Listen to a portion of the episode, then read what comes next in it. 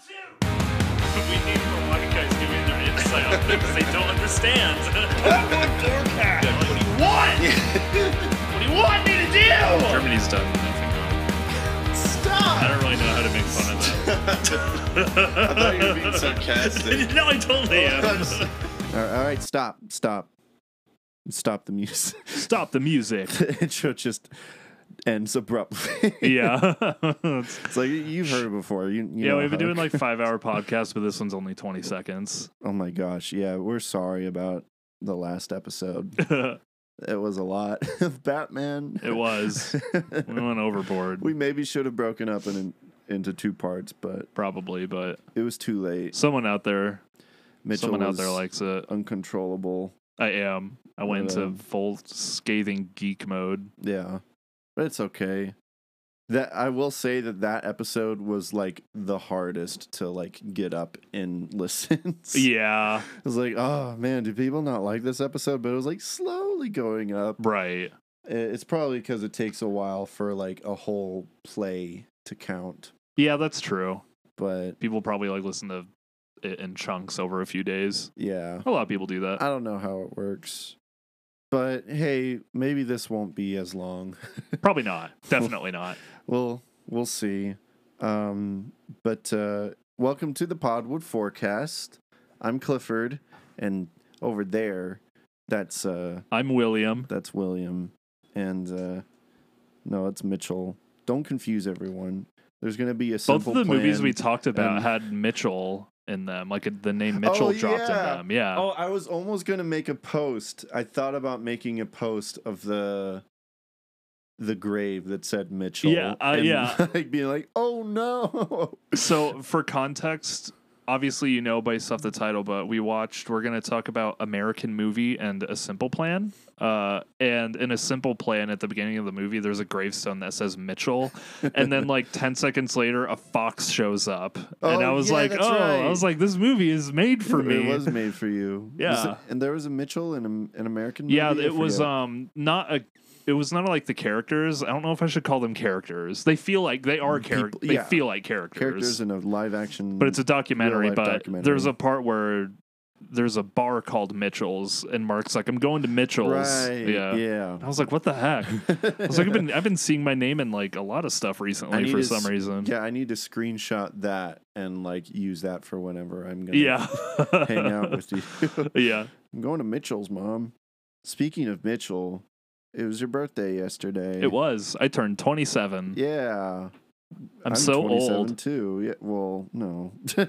I'm 27. It's not Yeah. old. You're still a spring chicken. No, I know. People said happy birthday to you in the pot in the Podwell forecast community. Really? Yeah, I Oh, know that's you don't get on nice. Facebook, but Yeah. I I checked it briefly just to like see how many people were like posting on my wall because but yeah, i was like oh i'm not gonna like reply to everything sorry yeah, I'm getting to the point where I'm. I'm But kinda thank you, everyone. over I that. appreciate it. Yeah, I can tell you specifically Missy, Debbie, Mary, who- your mother, Lilia, and Lisa all said happy birthday. Nice. Thank you. You're such a chick magnet, man. Yeah. It's all the ladies saying happy birthday. Yeah, I, s- I celebrated my birthday on the the eighth. My birthday's on the 9th, same as Kermit the Frog. I learned that That's Kermit's birthday is May 9th. it makes perfect sense. yeah. You It's also- guys- Also, uh, Ghostface Killa's birthday, the Oh. rapper. is he dead? And it's also Piccolo Day. There's an episode of Dragon Ball Z where they they commemorate May 9th as Piccolo Day. Okay. So my birthday is just kind of awesome. I thought you meant like the instrument. They also Piccolo. dropped the Avatar 2 trailer on my birthday, which, you know, whatever. Wait, they did that? Yeah.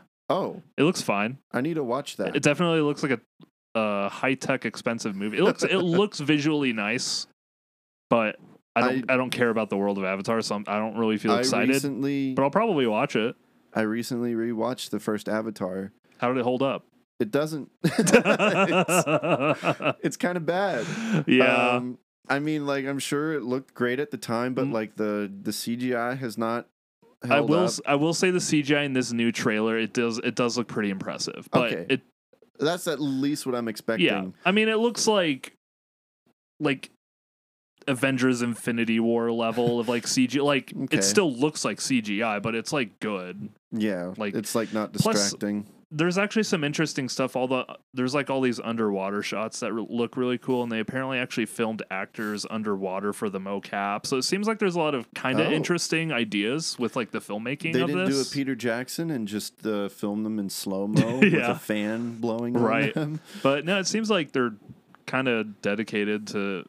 It's at least probably going to be like a visual spectacle, but I don't think I I am mean, going they've to care been about the working on it story, for like over ten years. right? It seems. And I think they're developing a new 3D for it, so who knows? But I remember the Huh. original 3D being really cool, but then no movie ever tried to put effort into 3D after that, and it died out. So I, maybe they're gonna try again with this Yeah. one, but I don't know.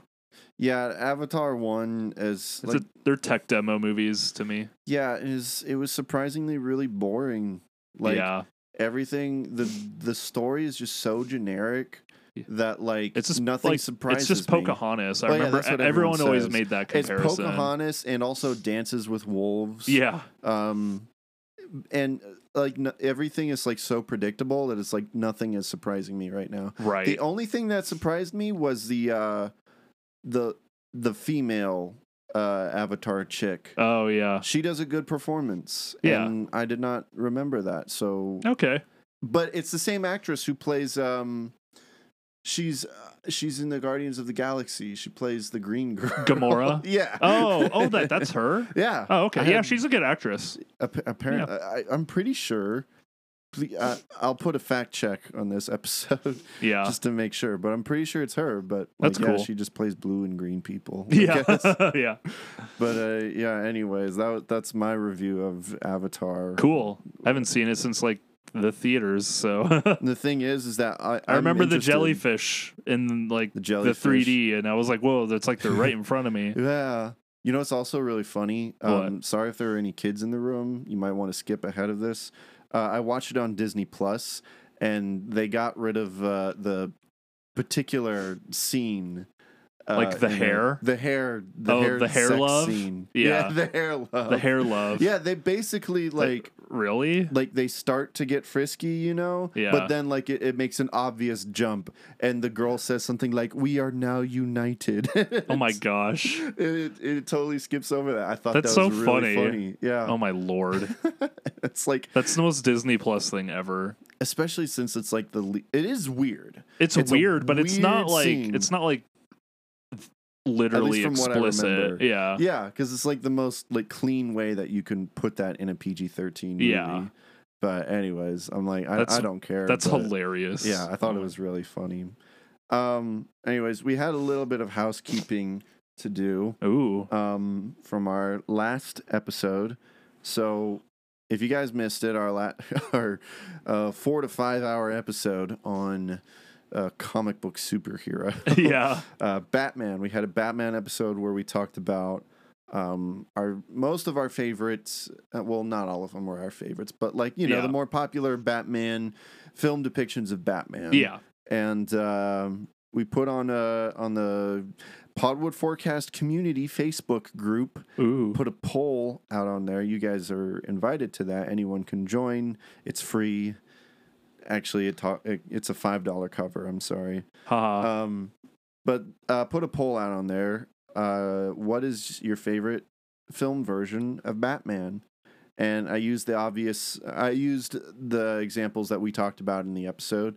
Uh, the new Batman 2022, Dark Knight trilogy, Batman from 89 and 92, and the Batman animated series version. Yeah. You know, which is, you know, Mask of the Phantom animated series. It's the same thing. right. Yeah. It's like, which was your favorite? And uh, the Batman 2022 won, uh, nice. won the majority. I convinced him. yeah, you did it. Heck It yeah. was all you. Darn right. Um, and uh, close behind it was the Dark Knight trilogy. So Makes sense. Christian Bale's Batman. On Spotify, it was 50 50 Okay. between 2022 Batman and Batman animated series. Oh, cool. I respect that. interestingly enough. I yeah. respect it. Yeah. Also asked, what were your thoughts on the Batman 2022, the new Batman with Robert Patterson and um, directed by Matt Reeves? Uh, and so we had some we had some people share their thoughts. Carrie says that she loved it. Heck yeah. Nicholas said, "Awesome." and uh, Tyler uh, was got a little bit more deep into his thoughts about it. Ooh. He said, I enjoyed it. It definitely, I won't give him this one. It definitely reminded me of the Batman Detective line of comics. Nice. I think Robert Pattinson did his own thing, and I think it's unfair to throw him in with the other Batman just because it was so unlike the other films.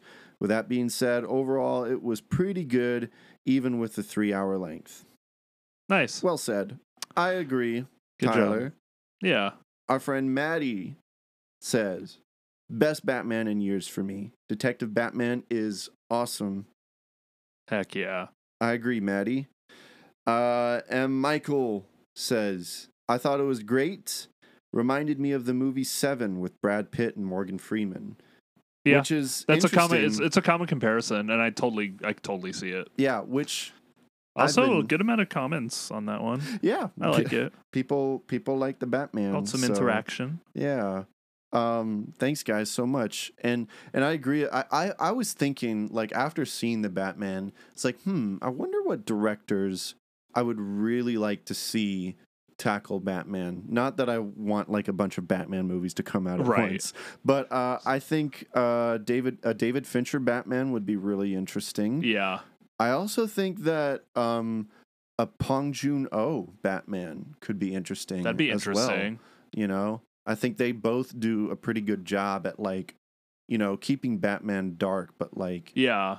very very drama filled and like suspense you know they i think they do a good job at um focusing on the detective aspects of batman but i mean maybe they would do just something different I don't Probably, know. yeah. I also will throw in a twist there and say, with some new iteration of Batman, my dream composer for a Batman movie is Trent Reznor. oh yeah Trent Reznor's score for a Batman movie is Oh, yeah. like would be so good. And I Mhm. like the score for the new one, but like Trent Reznor's score, like come on, that'd be so good. surprised it hasn't happened Yeah, same. You know, I was actually today years old when I f- found out that Trent Reznor was from Nine Inch Nails. Really? I had no idea. oh my gosh. I don't listen to Nine Inch Nails. I mean, I so don't really that much either, but The only song I know by because they were the ones who wrote "Hurt," right? Yeah, and Johnny Cash covered Yeah. it, and now he's just like that's Johnny Cash's song. Now. yeah, pretty Like, much. Um, yeah, I had no idea. Uh, at work, we were having a conversation about Nine Inch Nails, and someone said uh, Trent Reznor. I'm like, wait, what is that? What he's from? Yeah. What? And everyone said you're an idiot, and they beat me up and kicked me out. You you definitely there's I haven't listened to like all their albums or anything, but I think you would really like some of his stuff. I just I it's know really cool. I know Trent Reznor. well, I mean, yeah, I'll, I'll probably check it out. But Trent Reznor is the composer to me. That's how much of a film nerd I am. yeah, It's kind of like how it's kind of I- like people like with Johnny Johnny Greenwood, Yeah, yeah. exactly. Like Johnny Greenwood to Radiohead. Like a lot of people. Yeah. don't like. I don't knew even him realize. first as the composer, and then I realized he was from Radiohead. Yeah. so. But yeah. Anyways, S- um, you guys can make fun of me for not knowing that. I But don't care. so yeah, last episode we talked about comic book movies, and uh, this episode segue and in this episode, uh, well, we're talking about a little Sam Raimi film oh, okay. Um, called uh, Simple Plan. yeah. Yeah. It would be very logical for us to do Doctor Strange, but uh, no, yeah. It wa- Not it, was good. Not for this. Oh, and, Cliff- yeah. and Clifford Well, hasn't you're the seen only it. one who's seen it. Yeah. Yeah.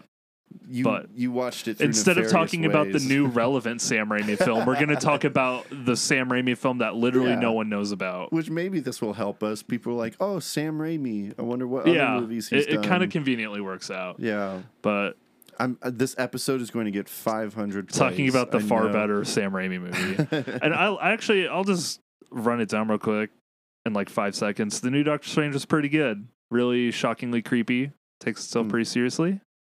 I liked it. It cool. was pretty good.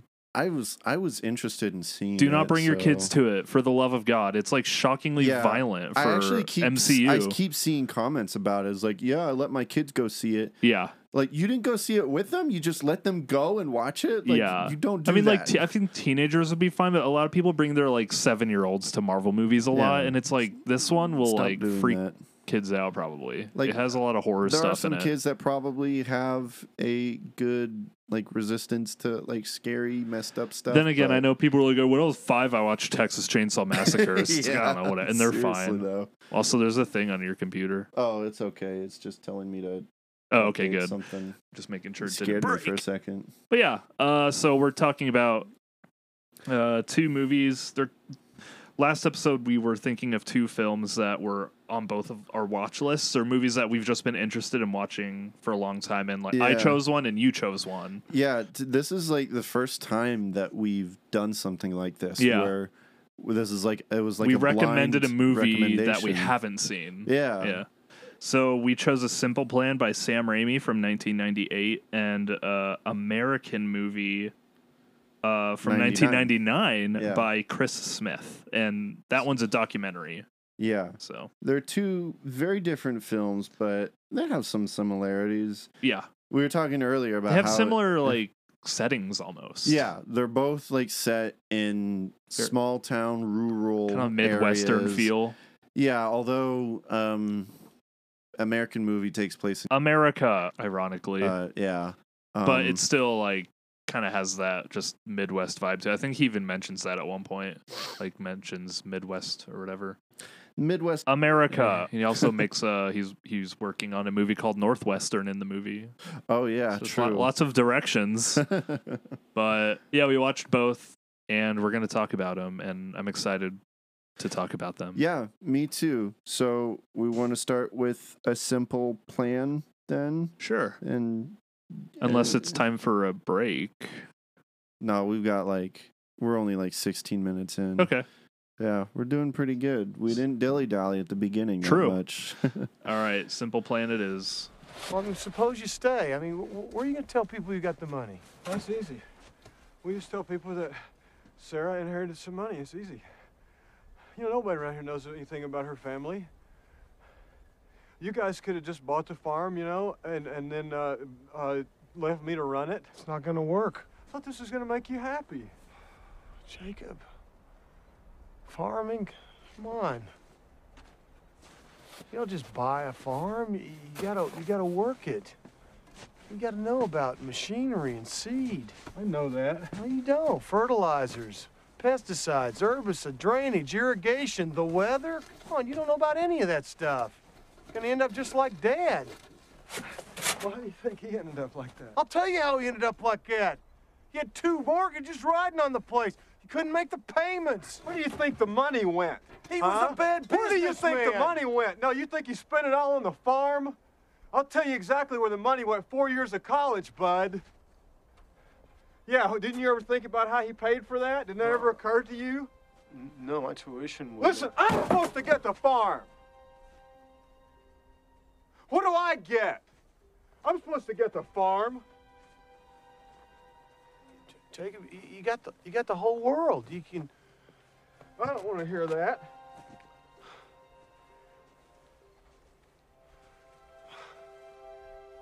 You can go anywhere you want. This is what I want. This this is where I want to be. It's my home, Hank.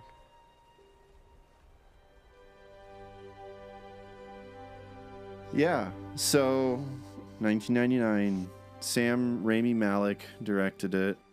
Sam Sorry. Raimi Malik. Yeah. Took me a second.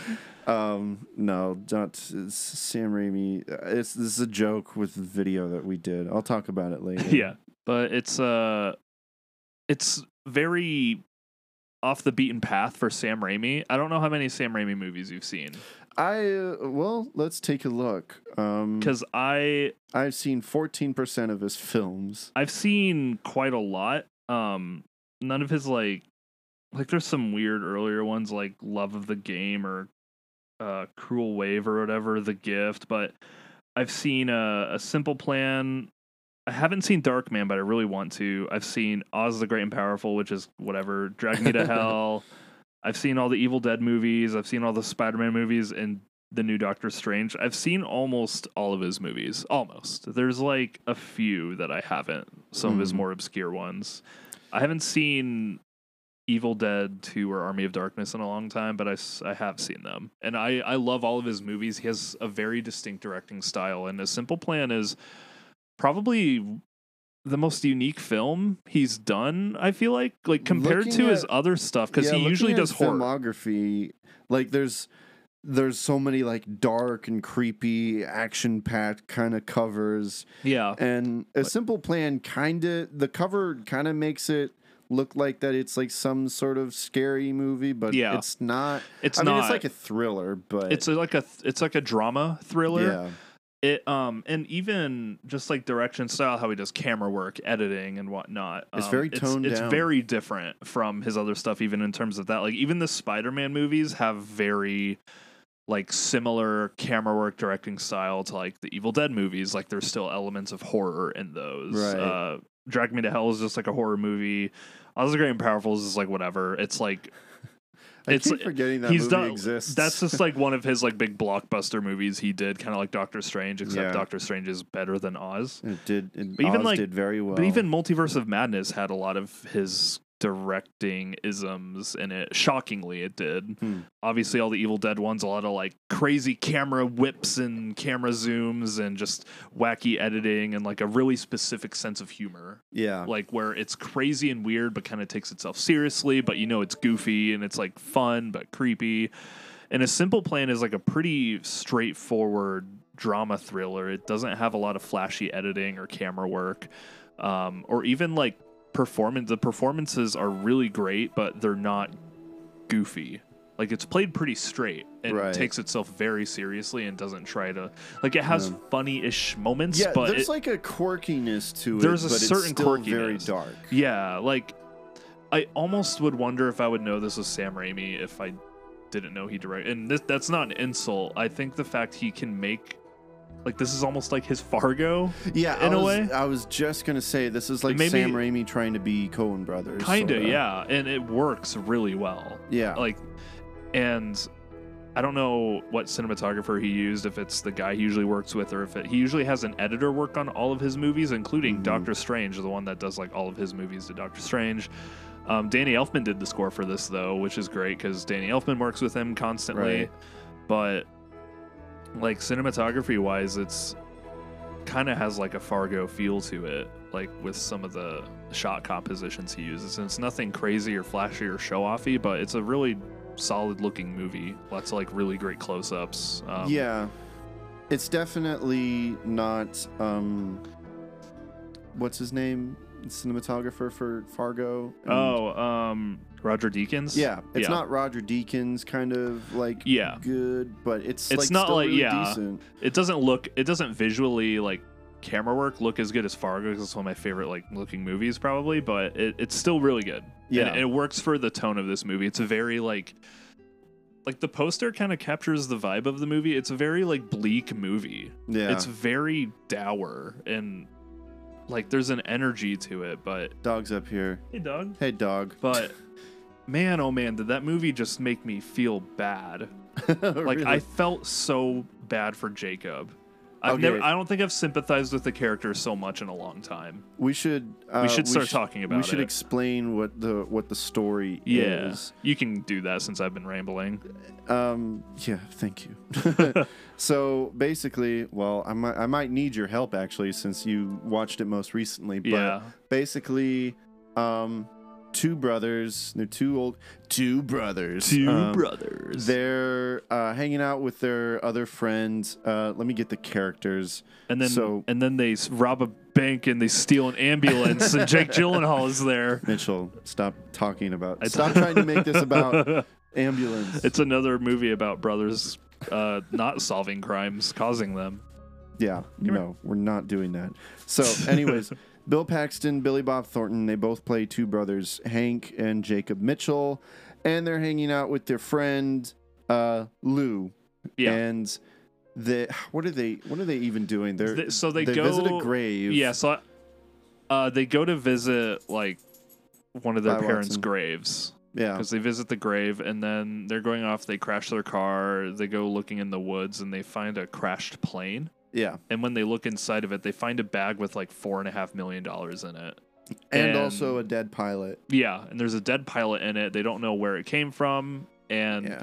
Hank finds a bag, that bag with money, and then Lou is like, "Oh, well, we should like keep it." And they basically fight over what they should do with the money, and they decide that they will hold on to it for a while and see uh, if no one goes looking for it and claims it. Mm-hmm. Come spring, they will split it up and just like leave town and keep Right. it. So they're like, "Okay, we'll hold on to it and see."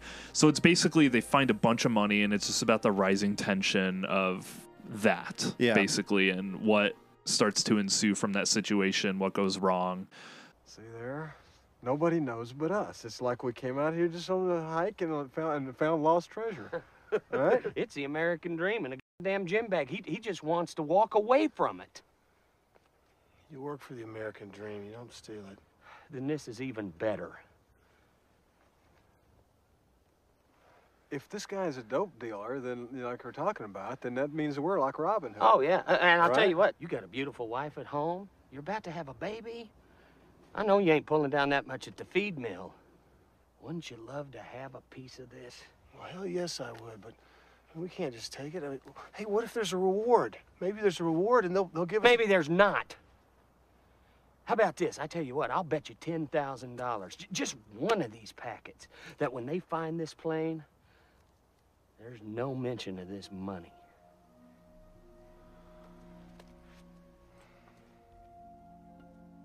And, And it's then the, just like the all wife goes the wife gets involved. Yeah. Because at first he wasn't supposed weirdly to tell her. Breaking Bad ish. Yeah. where it's like, oh, now the wife's involved, and like played it's by Bridget Fonda. the seemly, seem seemingly normal guy just gets into a situation Yeah. where he is like, oh, there, I have a chance to have all this money and I could use it, and then it just all goes downhill and Mhm. drama ensues. yeah.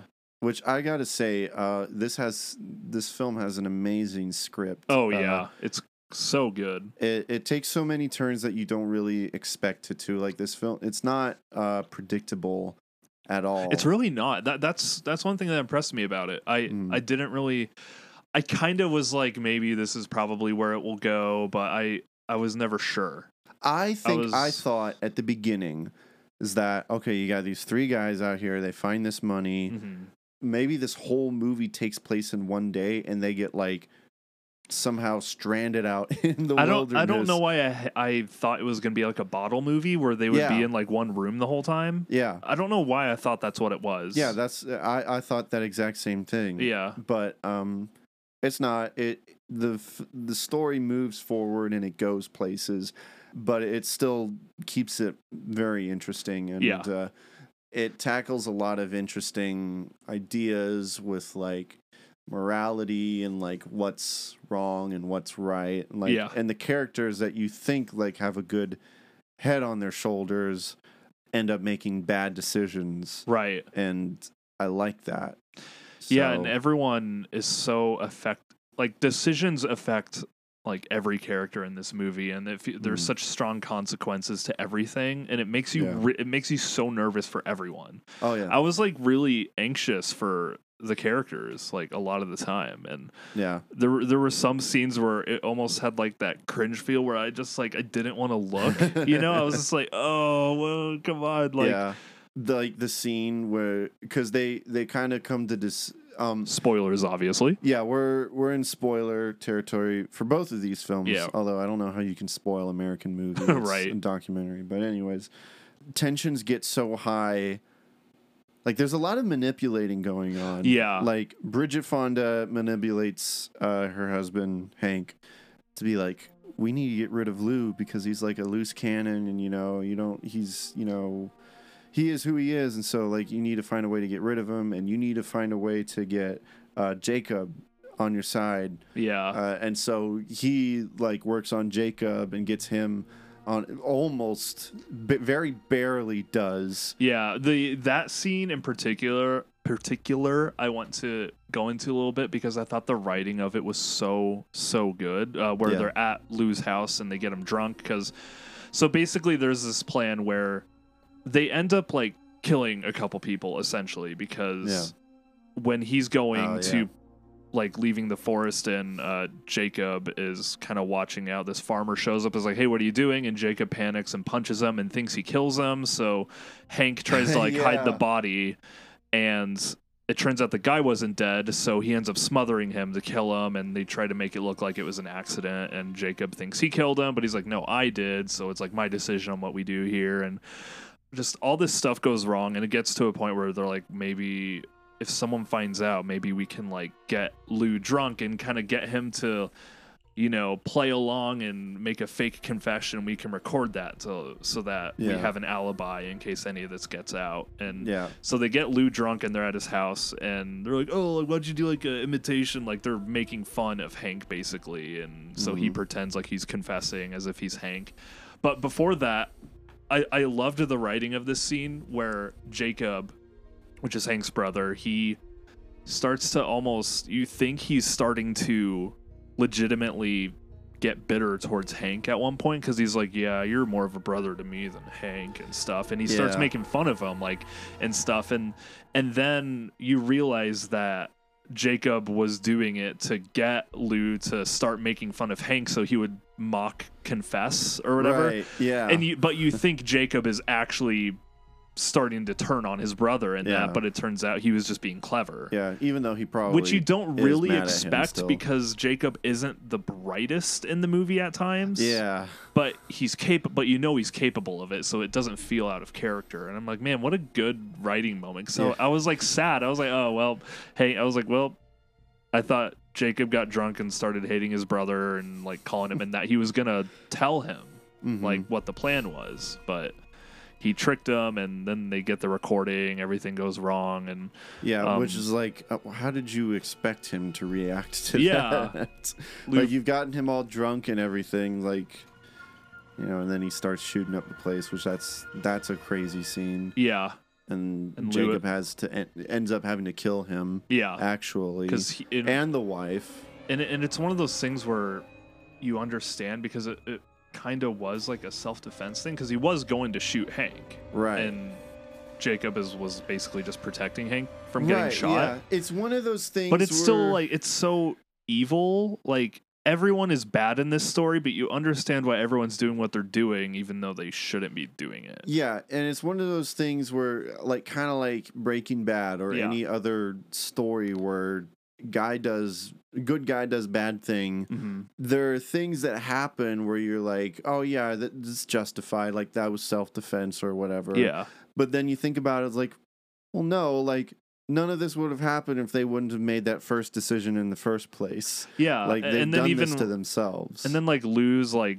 wife or girlfriend or whatever like starts freaking out too and is Yeah. trying to shoot him and he has to like shoot her back. So but he wasn't going to kill her, but then she started she found a pistol and started shooting him. So it's like it's such a nightmare and you're like Yeah. none of this should have happened, but you get why it did. right. And you're not it's not like you're justifying what they did, but you understand that like why they did it in Yeah. that moment, you know. Yeah, and it just spirals. It's just whole spiraling out of control. I'm gonna make another comparison. Uh, Red Dead Two, where Oh, it- okay, like Hank was like Dutch, and Jacob was like Arthur spoilers almost. for Red Dead Two. Jacob was like Arthur, and where it's just like okay, Arthur. like this is the plan now. Like I got a plan, Arthur. yeah, You know, and he was like, okay, well.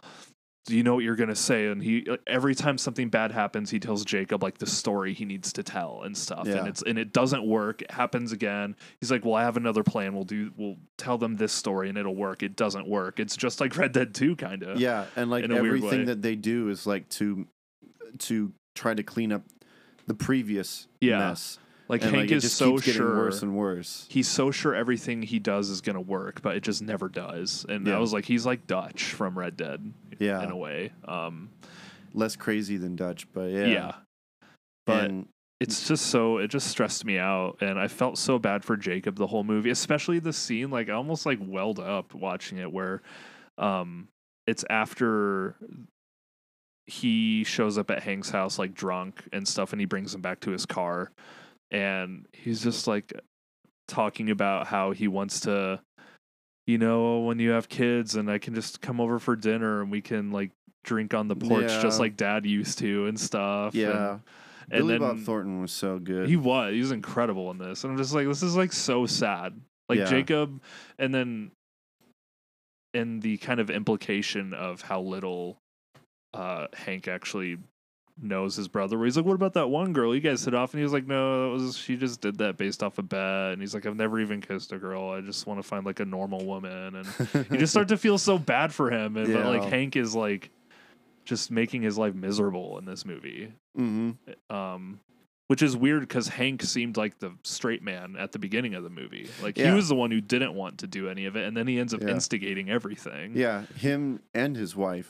who yeah, I think she she's such an interesting character. yeah. She she really was. That was another interesting point. Was I didn't think he was going to tell his wife, and I thought the wife wouldn't know until the end of the movie. But he tells her right away, and she's instantly like, "Yeah, okay, let's do it." you yeah. know? Yeah, and it's so interesting to watch her cuz like at first you think that she's at first she's like, "Oh no, you need to get rid of the money," like blah blah blah. yeah. And then but then you realize that she's into it too. You know, like, "Oh, it's kind of cool having this money." And then she gets into it to a fault. like like she gets way too obsessed with it and she's basically the one behind all the bad things happening Sorta. like she's the one who suggests that lou get killed yeah, and she's the one who well no she, suggests- suggested the tape. yeah the tape recording and then he even says like well what did you think was going to happen You know, Yeah. if we did that it was your idea now it's time for me to make decisions She's blah, like, blah, I will blah." never be happy going back to a normal life and Yeah. stuff. And you're just like, she, geez. she just goes off the rails yeah. um, I realized I hadn't. I'm not really familiar with Bridget Fonda that much. I guess she's like in Army of Darkness, and she's in The Godfather. Uh, Is that She's in like, yeah, she's in Jackie Brown and stuff, but I haven't seen she's Godfather Part Three, the worst Oh, one? yeah. but I I knew her from Balto. she also voice she yeah, she voices Jenna in Balto. yeah, which is interesting because she that was a childhood crush. Of course. and She's like, oh, I feel weird. listening now to I her hate voice." her. now she's the worst. yeah, she is. But yeah, it- it's not Yeah. like this movie is like Breaking Bad, but it gives me a very similar feeling to that show. Yeah, it just has Or- that like The character dynamics are weirdly similar yeah in a way. Yeah, You know, I wouldn't say this like show inspired Breaking. I mean, this movie inspired Breaking Bad or anything, but like, it feels like in a similar genre and tone. yeah, know? where it's kind of like a, a warning sign sign to people Yeah. to like don't don't steal money or don't don't cook meth or Yeah. don't, don't do crime you know it's like 'cause just this is what yeah, because it's like it happens. seems like a harmless crime. Like yeah, no one will find it, but it's like you literally don't know that. yeah Like you can't risk it. yeah You know, and I even love the twist of you think the FBI is like in on it, and but then it turns out the FBI was like the uh, the crime guy who had stolen the money, and he disguises himself as like an FBI guy and tricks the local police. Into, yeah and I thought it was just the FBI at first, yeah and I thought that he was going to like kill the guy. th- Thinking he wasn't, but then it turned out he was a real FBI agent. I thought that's what was going to happen, but it turns out he actually was yeah which It kept wasn't- it even un- yeah. more unpredictable. And then, like the most depressing, horrible part of the movie is when wait Oh. let's leave that on a cliffhanger Oh, okay. because we're like 35 minutes in oh, It's okay, time, cool. time for a break Figure out Oh. what made me cry next. yeah. You'll find out right after these messages. that was terrible. Thanks. All right. See you soon. Is that what you think? Is that what you think you want? Walking off to the feed store every morning for the next 30 years, waiting for Tom Butler to retire or die so you can finally get a raise? What about Amanda? You think she's gonna like growing up in somebody else's hand me down clothes? Playing with some kid's old toys because we can never afford to buy her anything new? Don't say anymore. And me? What about me?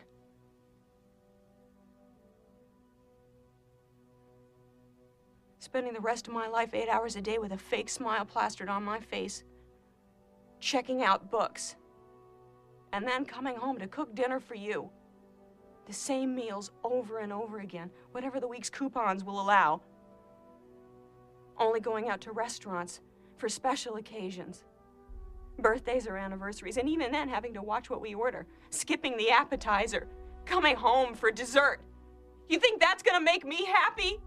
That's enough. No, no, I haven't done Jacob yet. It's back to the welfare office for Jacob, the occasional odd job.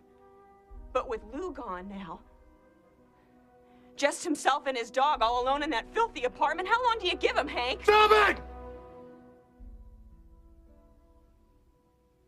Sounds wonderful, doesn't it? Everything just like it used to be.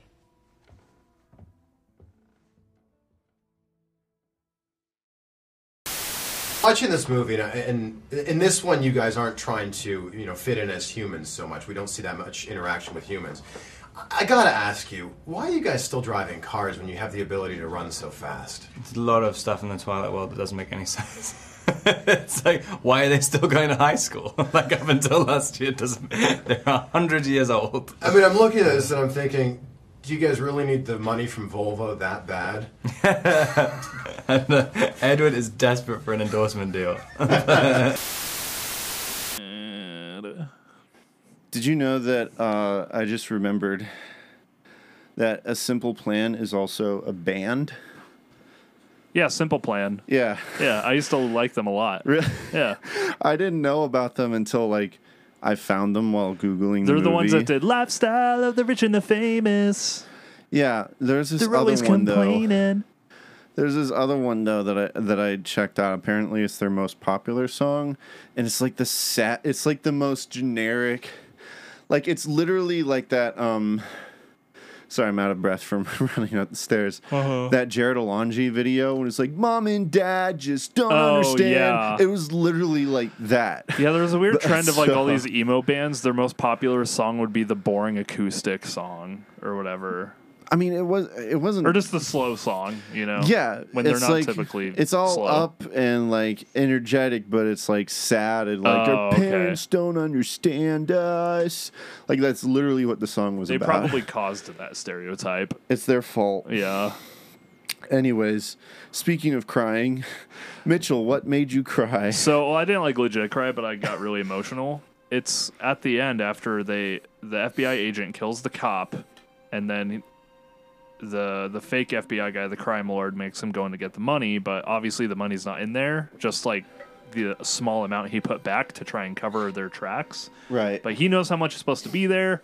He freaks out and then shoots him because he stole a gun from the uh, police department when they were leaving.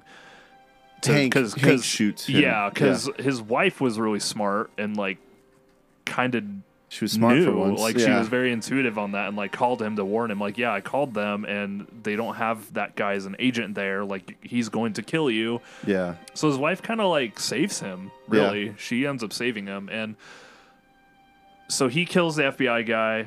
And then, you know, Jacob shows up and is just like, looks done and depressed. And he's like, Yeah. and then Hank starts doing the thing where he's like, all right, we got to get our story straight for like the fifth time in the movie.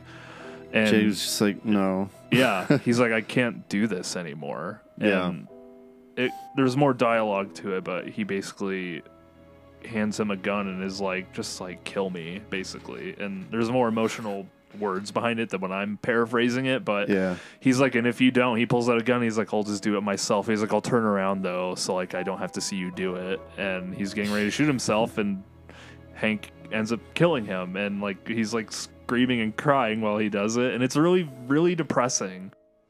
Make it look like the bad guy did it, Hank.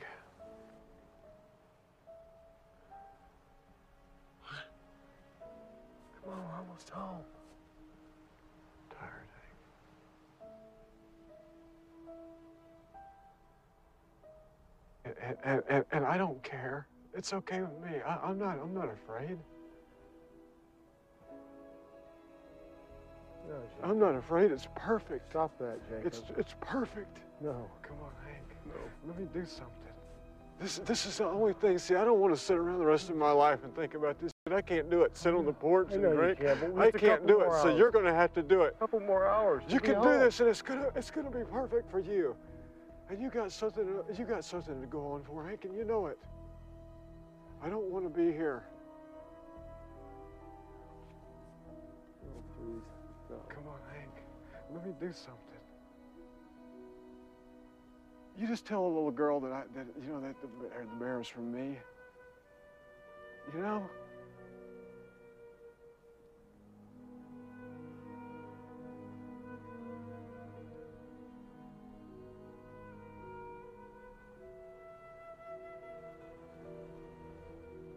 If you love me, Hank, you'll do it. I'll give you a chance and I won't look at you. I won't look at you, Hank, but if you don't do it, then I'm gonna do it and then we're both gonna be fucked, aren't we?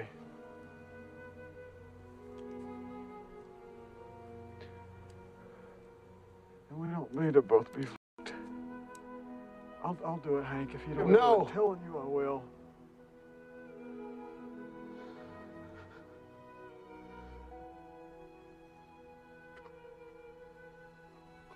Boy, it's, uh, it's funny about, about finding this fucking plane, wasn't it?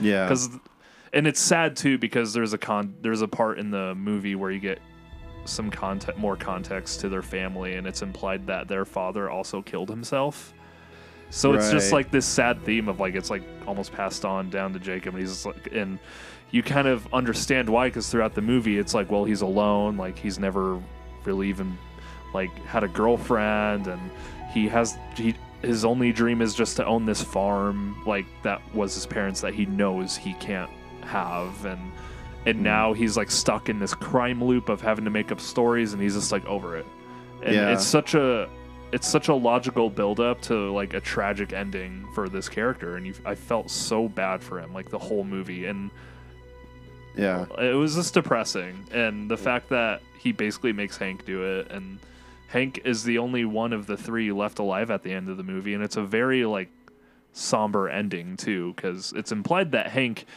he gets away with it but he doesn't have the money because he ends up burning the Yeah, money which I, it's so ironic and so great. Like s- they can't keep the money. Yeah, because th- he he's talking to someone. He's like, "What do you mean? It like it's only a matter of time before you find it." He's talking to some officers. Like, well, we have all the serial numbers for it, so it's just waiting for them to show up in banks. And so Right. he knows he literally cannot use the money. So Yeah. his wife regret is like doesn't want him to do it so he's like pushing her and he's just like throwing it on their fireplace and it just ends with him being like well like some days we kind of forget about it but you know whatever and then it ends it's like geez Yeah, it's like man, all of that was for nothing. Yeah, like he all those lit- people died for He nothing. literally ends up in the same place he was at the beginning of the movie, except, except minus a brother. except his marriage is ruined with a child, and his brother is dead that he had to kill. And his and there's brother's also like, t- and he friend. also is responsible for the deaths of like four other people. yeah, the the old farmer dude and Lou, his, His wife. girl- his wife, the farmer guy, the police officer, the FBI agent, and his brother.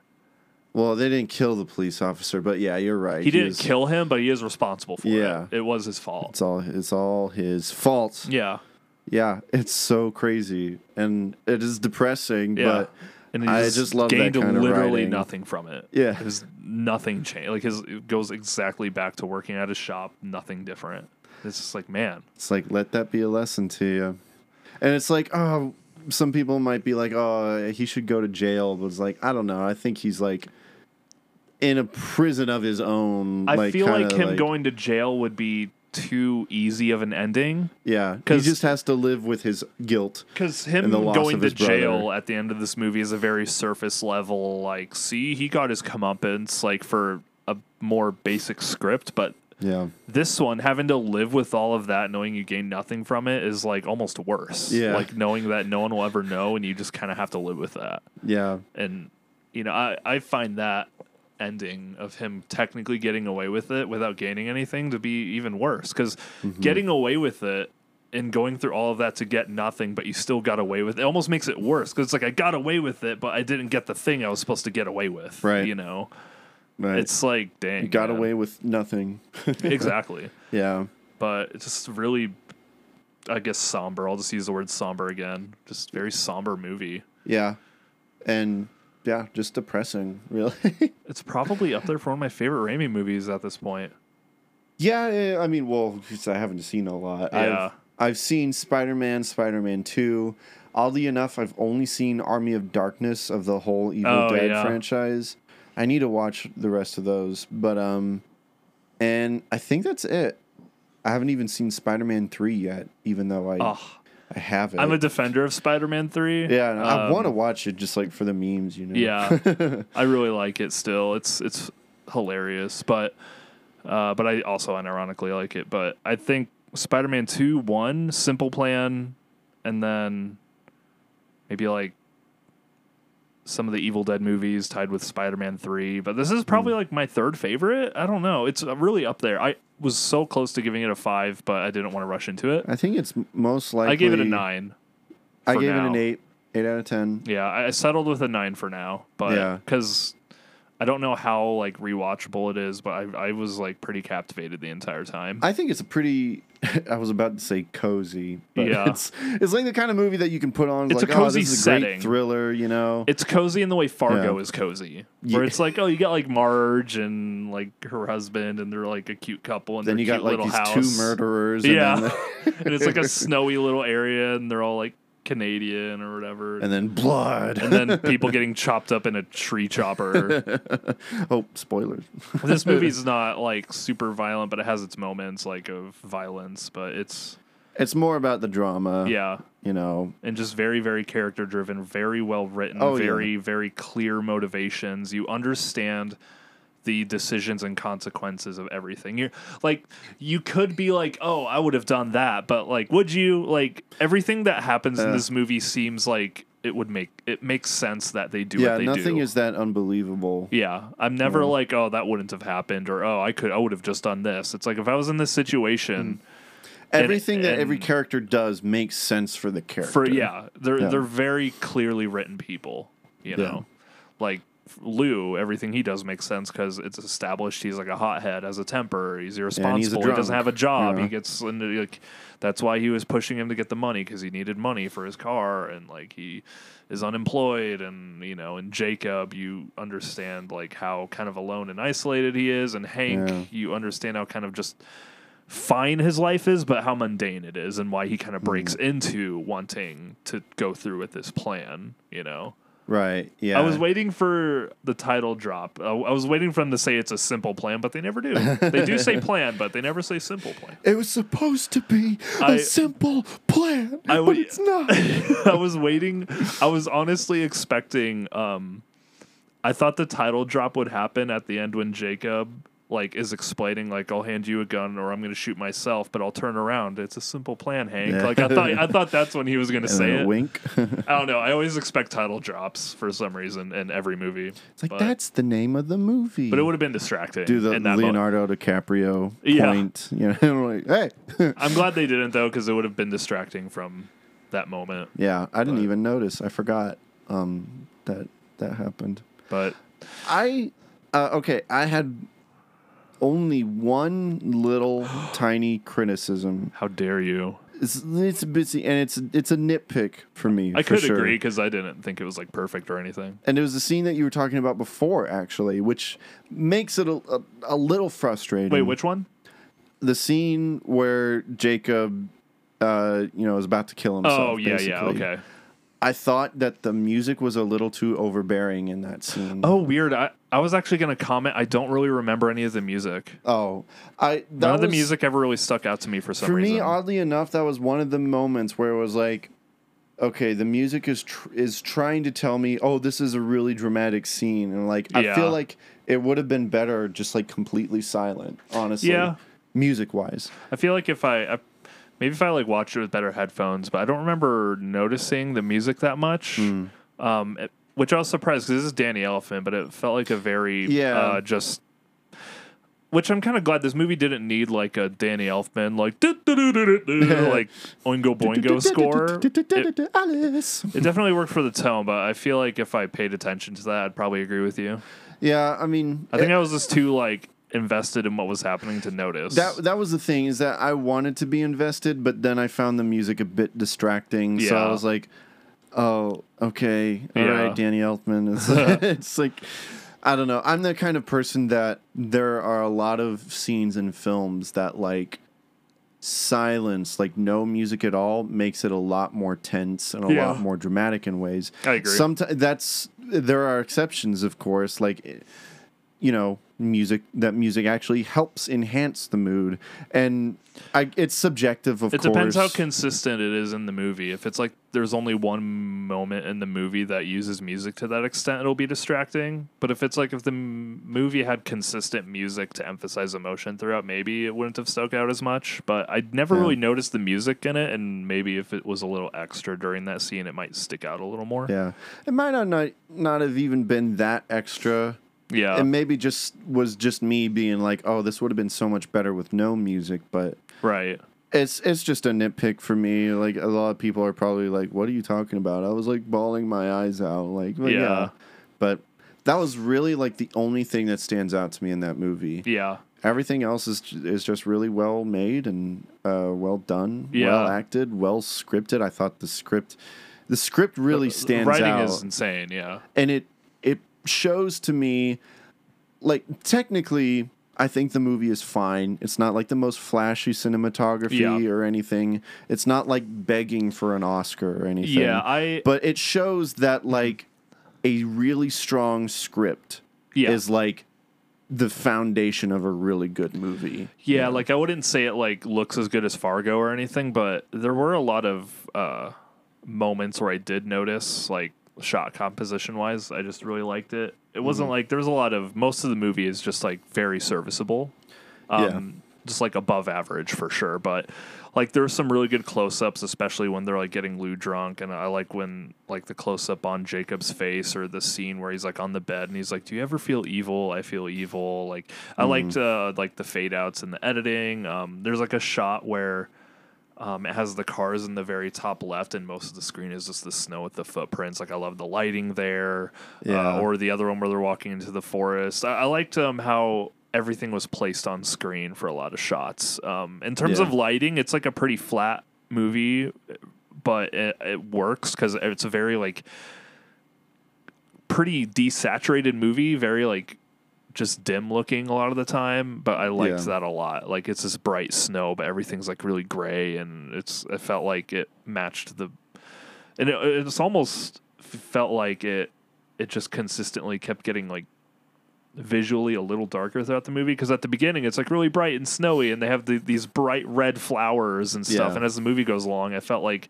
everything just looked a little more gray as it went along and i Mm. don't know if that was like intentional or if i'm making things up but i felt like the visual color of the movie almost went along with the tone of the movie in a way Um, Yeah.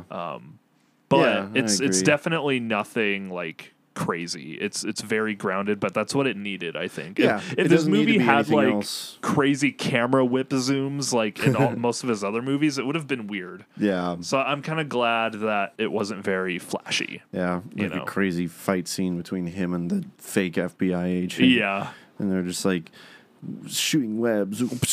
yeah. right. Jacob, Jacob, no. grab the money. Even like the trademark like crazy abrupt Sam Raimi ending where something wacky happens right before the credits wasn't here. That's not in like all of his movies, but it's Huh. like the Sam Raimi ending is definitely a thing. Like with Spider Man swinging towards the camera or Um, yeah, something. or or like uh oh the movie's over. Oh no, demon popped out of my head. you know, just like a like a gotcha ending kind of thing. Like is even Doctor Strange has it. It's pretty funny. Where it's just like, "Whoa, what?" and then credits. Um but like Bridget Fonda pulls out a gun. On Yeah. Bill Paxton. this this makes me want to see Sam Raimi do another movie like this because Yeah. he was really good at doing this kind of movie. Like it's so opposite of his usual style. But Yeah. I'm like, but it still had a style to it. I wonder what how he feels about the movie I'm curious too. because like no, No- one talks about it. Yeah, no one and talks it about Makes me think this. that he doesn't talk about it. Like maybe it's like so different for him that like in the end he was just like one of those directors that was like, oh, I can't watch it. You know? I don't like Yeah, it. I, I might look up interviews to see if he ever mentions it, but um, Yeah, But- it's truly an underrated film. I think it's like one of his best movies, honestly. At this point, I think I like it more than like some of the Evil Dead movies. Yeah. I'd have to rewatch Evil Dead 2 because I love Evil Dead 2, but uh, I I Where don't know, did I man. have Spider Man Two at? Because this might be Spider-Man my 2 favorite from him so far. yeah, Spider Man 2 and 1 will always be my two favorites because I'm biased, uh, but this is right behind them, honestly. I had Spider Man Two at a seven out of ten, wow. and Spider Man One is a six out of ten. You suck. You're evil. well, I haven't watched them since like I watched the, them that one time. You'll with learn to you. appreciate them someday. But yeah, so far this is my favorite. Sam yeah, Raimi I mean, this is a film. valid favorite. I yeah. wouldn't blame anyone who said this is their favorite. But yeah, you always hear about Evil Dead, Drag Me to Hell, Spider Man. Uh, even like, I feel like I've heard about Oz the Great and Powerful more than this. Yeah. It's crazy. It's so good. Like, this is a movie I would like even recommend to my parents, probably. Oh I- yeah. I can see my parents like enjoying this movie. I honestly, my parents too. Yeah, because it's not like like there's language like f bombs here and there, but it's you know if my parents can watch Breaking Bad, like they would enjoy this. Oh, yeah. I feel like you know, yeah, and this is tamer than Breaking Bad, so my parents could watch this. yeah. for sure. But So you heard it here, folks. Your parents can watch this movie. yeah, um, who did Sam? Who I want to see the writer, Scott B. Smith. I think this was this based off of a book. Maybe this guy has written like a couple other movies that I've never heard of, and they look mm, lame. So I don't know. Ruins. He must have looks just pretty really been dope. in the zone for this movie. yeah, this was this was a first time for a lot of people, I guess. The the burnt orange heresy. Weird. What the heck is that? Sorry, we're all looking at this guy's letterboxed account. The Burnt Orange Heresy, starring Clay's Bang and Mick Jagger oh, nice. and Donald Sutherland, has a 3.0 average. Um, Siberia with Keanu Reeves, 1.9 Oh, okay. rating. wow. 1.9 uh, average.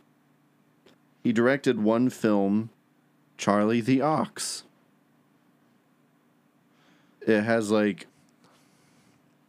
zero reviews. nice. That's so strange. Yeah, I don't know. I I I wonder if I'm gonna look it up if it because there's something about a simple plan. It does feel that's like very it could be booky. Yeah, you know? I feel like it would be. let's, If it's not, I'd be kind of surprised actually. don't know. a simple plan. This might be like my favorite Billy Bob Thornton performance too. I don't know if I've ever seen him in much else. Honestly, You, I think you have, and you just don't realize it. probably Like he's in. Uh, let's see. Oh, yep. Uh, It is. oh, it was uh, based on the book uh, written by the same guy who wrote the screenplay, Oh, Scott that's B. okay. Smith. Well, no wonder it's probably so good then. If Yeah. it's the same writer as the book, that's Yeah. actually why doesn't that happen more often? Oh wait, Fantastic Beasts. Oh. Well, that hardly I counts. know it's just a funny example. because it's not even they're not even books. No, yeah, They just like make that it is up as it interesting goes.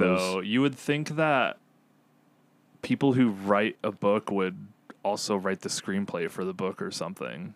That makes me think that like maybe Scott B. Smith and Danny, El- not Danny Elfman, uh, Sam Raimi were friends, and Scott Smith is like, "Hey, I wrote this book, and I want to make a movie out of it. Probably You're the only director that I know. Yeah, Will you do it? Well, yeah, sure, I Probably. guess. I'm gonna look up interviews of Sam Raimi about this movie to see like what he says about it. 'Cause Yeah. I'm curious because no one talks about it. Gotta start talking about it, Pe- guys. but people who like this movie love it, you know. yeah, Like it's a very renowned movie by people who've seen it. But you look at like it's a Sam Raimi movie and it has like for letterboxed 40,000 people have watched it. And that's not even like review, just people who've marked that they've watched it. For a Sam Raimi movie, it's like pretty low. yeah. Like you go to I don't know, even like Army of Darkness, it's like 162,000. Drag Me to Hell is 155,000. And Drag Me to Hell is not like insanely popular, but like people know about it. Yeah, I knew about Dark it. Man is like Even eh, even Darkman has more. Fifty seven thousand for Darkman. Probably thanks to Red And Letter Darkman's Media. apparently like not even that amazing, but it's like pretty good. Yeah, I hadn't heard of it until Red Letter Media did the review on it. I've I've only ever seen the poster, um, and I've always wanted to watch it, but I've never known anything about it. But I did watch Red Letter Media's video, Yeah, um, and then obviously everyone knows Spider Man and Evil Dead and Doctor Strange. It's like yeah, went so under the radar. yeah. I don't know. We're gonna we're gonna bring it up. We're gonna take it out of the ashes and Yeah. let people know this movie is gonna become popular because of us. Yeah, I would love to see it have a. I don't know. I would love to see a resurgence of it somehow. Like people are like, wait, what about this like yeah, old Sam Raimi made- made Doctor Strange? Let's go watch his other movies. you yeah. know? I'm surprised it hasn't really happened.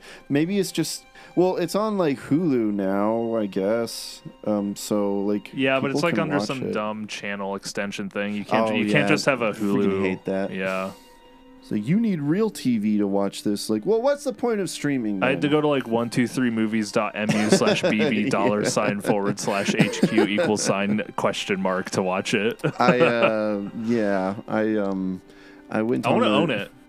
I want to buy it. Same. I want to. There's got to be a Blu-ray copy of it or something. I'm sure there is. Yeah, I'll get it on Blu-ray. Sure.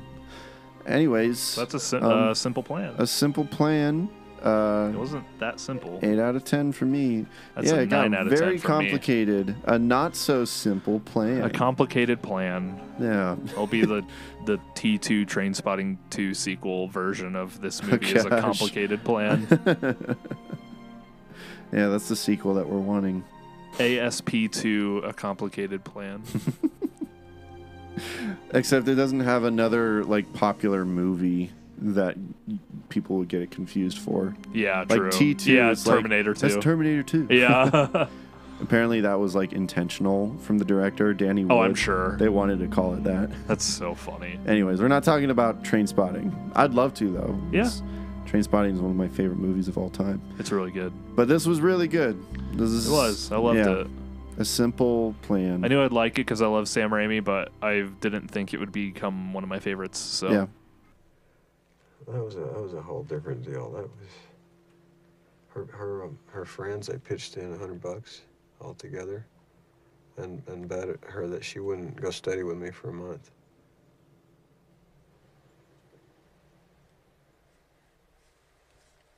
Jesus, Jacob. uh, I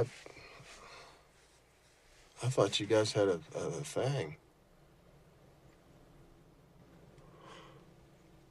Uh,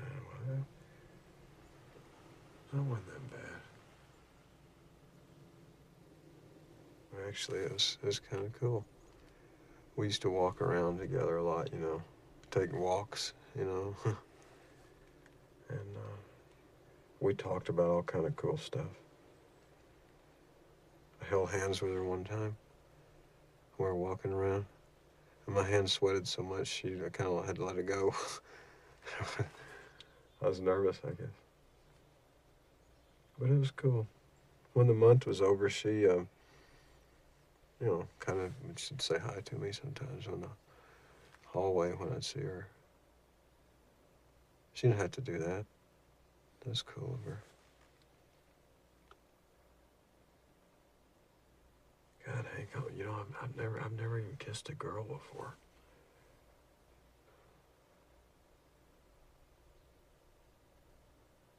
Well, You know, if, if, if being rich will change that, I'm, I'm all for it. I don't care. I just want to feel it, you know. I just want to, I just want to know what people do, you know. I don't care if it's because of the money.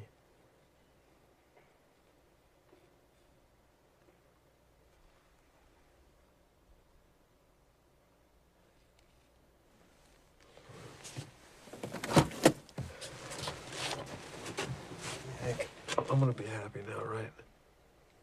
Sure you are. We all are. pleasant surprise. Pleasant surprise. Another pleasant surprise is uh, American movie. I was a failure. I was a failure, and I get very sad and depressed about it, and I can't be that no more. 'Cause I really feel like I've betrayed myself big time, Because I think when I, I know when I was growing up, I had all the potential in the world. Now I'm, I'm back to being Mark, who, who has a beer in his hand and is thinking about the great American script and the great American movie. And this time I cannot fail. I won't fail. It's not in me. You don't get second chances and mess them up. You'd be a fool to not just finishing films or in the long run getting some money, but it's right now. I feel like it's, like I said, 5, 10, 15 years ago. Now I've got the same options again, and this time I'm not going to fail. This time it's most important not to fail, just to drink and dream, but rather to create and complete. American by Chris movie. Smith, who actually has directed a few other things I've watched, which I didn't realize. Yeah, the he did Fire the fire documentary. which is like pretty good. If He you did got you Jim guys and know Andy. about Firefest, was, was it Firefest? yeah, Firefest. Yeah, um, that that was really popular. I think he did the Netflix one, not the the Amazon one. well, or mostly whatever, 'cause everyone there was two. knows the the Netflix yeah, one. Fire. I watched the Fire one, and then he also did Jim and Andy, which is the Jim Yeah. Carrey documentary. Um, Both are fine. yeah, Uh, I they're think fine those are pretty good, documentaries. but like, and they're a little newer too. Like they're more recent, but like American Movie was in '99, and uh, this is easily his best. yes, Like this movie's fantastic. It's probably one of my favorite documentaries now, Honestly, like if not my favorite. I, I, don't looked know. at like my top rated films, and I'm pretty sure this is like my highest rated documentary. like what do I have like Dear Zachary at? I haven't seen Dear Zachary. I don't know if I want to call it my favorite because, yeah, I gave it like the same score, but I would way rather watch American Movie over Dear Zachary because Dear Zachary's is too much. Hmm. Yeah, I've heard it's really, it's really way too depressing. much. It's the most depressing. It's seriously the most upset a movie has ever made me in my Yeah. life. Like no exaggeration That's what I've heard. but it's really good. Uh, but American Movie is it's probably the most entertaining group of people a documentary has ever focused on. oh yeah, Like these Absolutely. people feel like characters in a movie, but they're real. exactly. Yeah, it's so crazy that this that these people are real. yeah, yeah, it's so great. Like, Like, I, I loved all of Mark them. Borchardt and Mike Shank. Mike is so great. My, uh, uh, yes. he he was like he was like really charming and funny but like some moments made me sad with him even like the part where he's Mm. like talking about uh like his experience where he like went to the hospital because of like drugs or whatever but he's just like Yeah. yeah i, I went uh, yeah, he's just smiling yeah, about I it. went to like a party and I uh, did a lot of drugs, you know, and uh, and uh, and then they let me out of the hospital, but I did more drugs after that. I got, I have lots of crazy stories like that I could keep you up with that night with, you know. He's so And great. he's just like a sweet man, but he has like this big rocker hair metal mullet and mustache, and he looks like He's always he's like the smiling. most gentle se- like person. right. And then there's this scene where he's doing like the Where he voiceover does work, the and he screaming. screams. Yeah, I love that. he scene. screams the most violent scream I've ever heard, and then he just stops and he smiles with his like big pudgy cheeks and he just giggles. He's great. And he did. Uh, they used like his guitar playing for the score of the movie. Yeah, he did too, the music. which I thought was really cool. Yeah. So he's clearly a talented Uh, it- musician. Which actually, I didn't even because they, don't say it, and then I remember watching it and being like, "Wait a minute, is this Mike playing this the whole Yeah, time?" yeah. And I looked it up. I was like, Halfway "Oh, through, yeah, I re- I he's the connected the composer dots." for this film. which is super cool. I connected that dot about halfway through because Yeah. there was like a part with his voice in it, but um, he was just so good. Like especially the part where they're getting sound from like beating a car up and.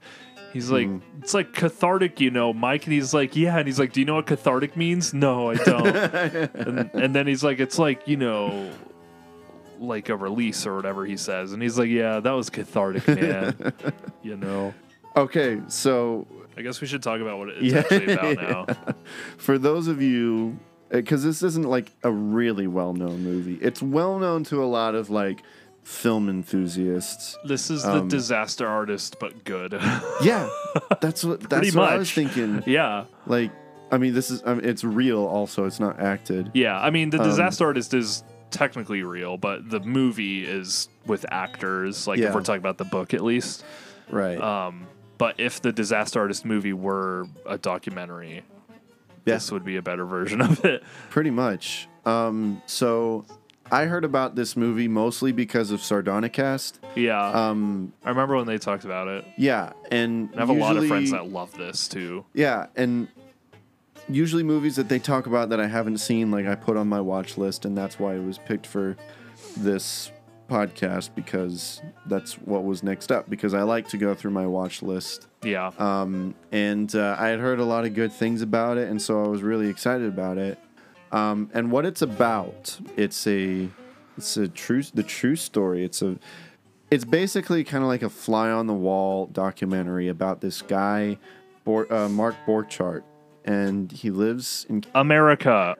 America. and he's a he's an aspiring filmmaker and he's a very interesting colorful unique dude and he's very passionate about filming and he really wants to make like his mag his magnum opus you know but he has trouble like getting things finished, like seeing things through. Like he keeps switching what he's doing. Um, like he lives in this small town, town in America. and he has all of his friends and all these people in the town that are like can you know they're supporting him they're like oh yeah mark's a great guy you know and he's a filmmaker so we're really excited ab- uh, for him you know and but he keeps switching back between like the movies that he's working on Yeah. because he gets into like financial trouble and such so he's like oh i gotta do this movie then because all this is going on and so i gotta put this on the shelf for now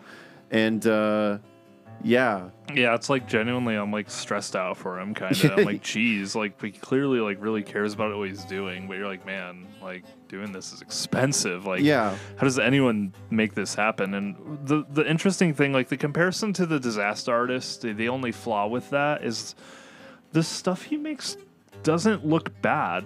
it's Like- not terrible. Like, it's like there's like he clearly knows what I think he has an eye like visually I think he knows like what like there were some shots like when they were showing his movie at that festival near the end and there's like a sh- some shots of the road and stuff I'm like he clearly knows like how to make a shot look yeah, good yeah, because he talks about all the time like his his influences and yeah such. Like but he has Stanley that very Kubrick and aggressive such. directing style and Yeah, even he like when he is acting in his stuff like he's freaking out but it's not like embarrassing like Right. i actually feel like he he's like the better actor kind of Yeah, compared he's to all almost- the other people. exactly i think he he knows what he's doing and yeah. but uh, it's like he's over ambitious is like the thing it, Oh yeah. it's like if tommy was so where it's like the opposite of tommy was so where tommy was like horrible but had a ton of money and this Yeah. guy's like clearly pretty talented but has like no, no money and like the cheapest gear possible yeah. his old cruddy black and white cameras, you know. Yeah. Not that he's like a secret genius or anything, but right. like he I've even like heard people say like I know some people that went back and watched Coven when they watched this and they're like it was like pretty decent actually. Hmm. Like I've heard people say that they watched it and they're like, yeah, the best parts were shown in the documentary. I'm sure, yeah. Like I know I'm sure it's nothing amazing, but it's like clearly like if he kept doing stuff and had money, he would probably be pretty capable of making something decent. Like yeah. and I also love the way he talks about movies. Like when um, Yeah. it was a question where he's like, "What movies did you like love growing up, or that inspired you?" And he m- mentions like Texas Chainsaw Massacre and like these Hmm. horror movies and stuff. And they're like, "What do you like about him?" And you think he's gonna be like, "Oh, I like the."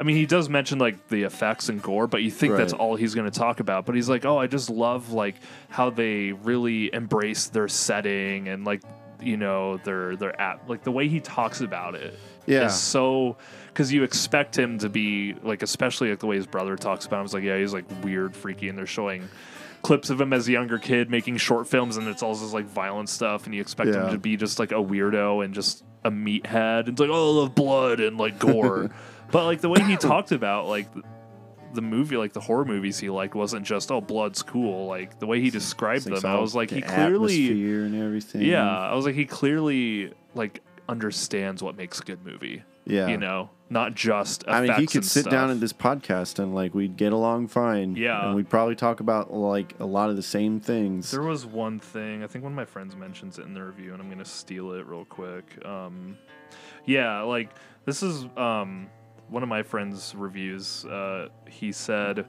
uh, I love when Mark discusses the settings of his films, like the seasonal decline of the cars resting against the Midwestern landscape, as if he believes the humanity of his town in the humanity of his town just as much as his dream.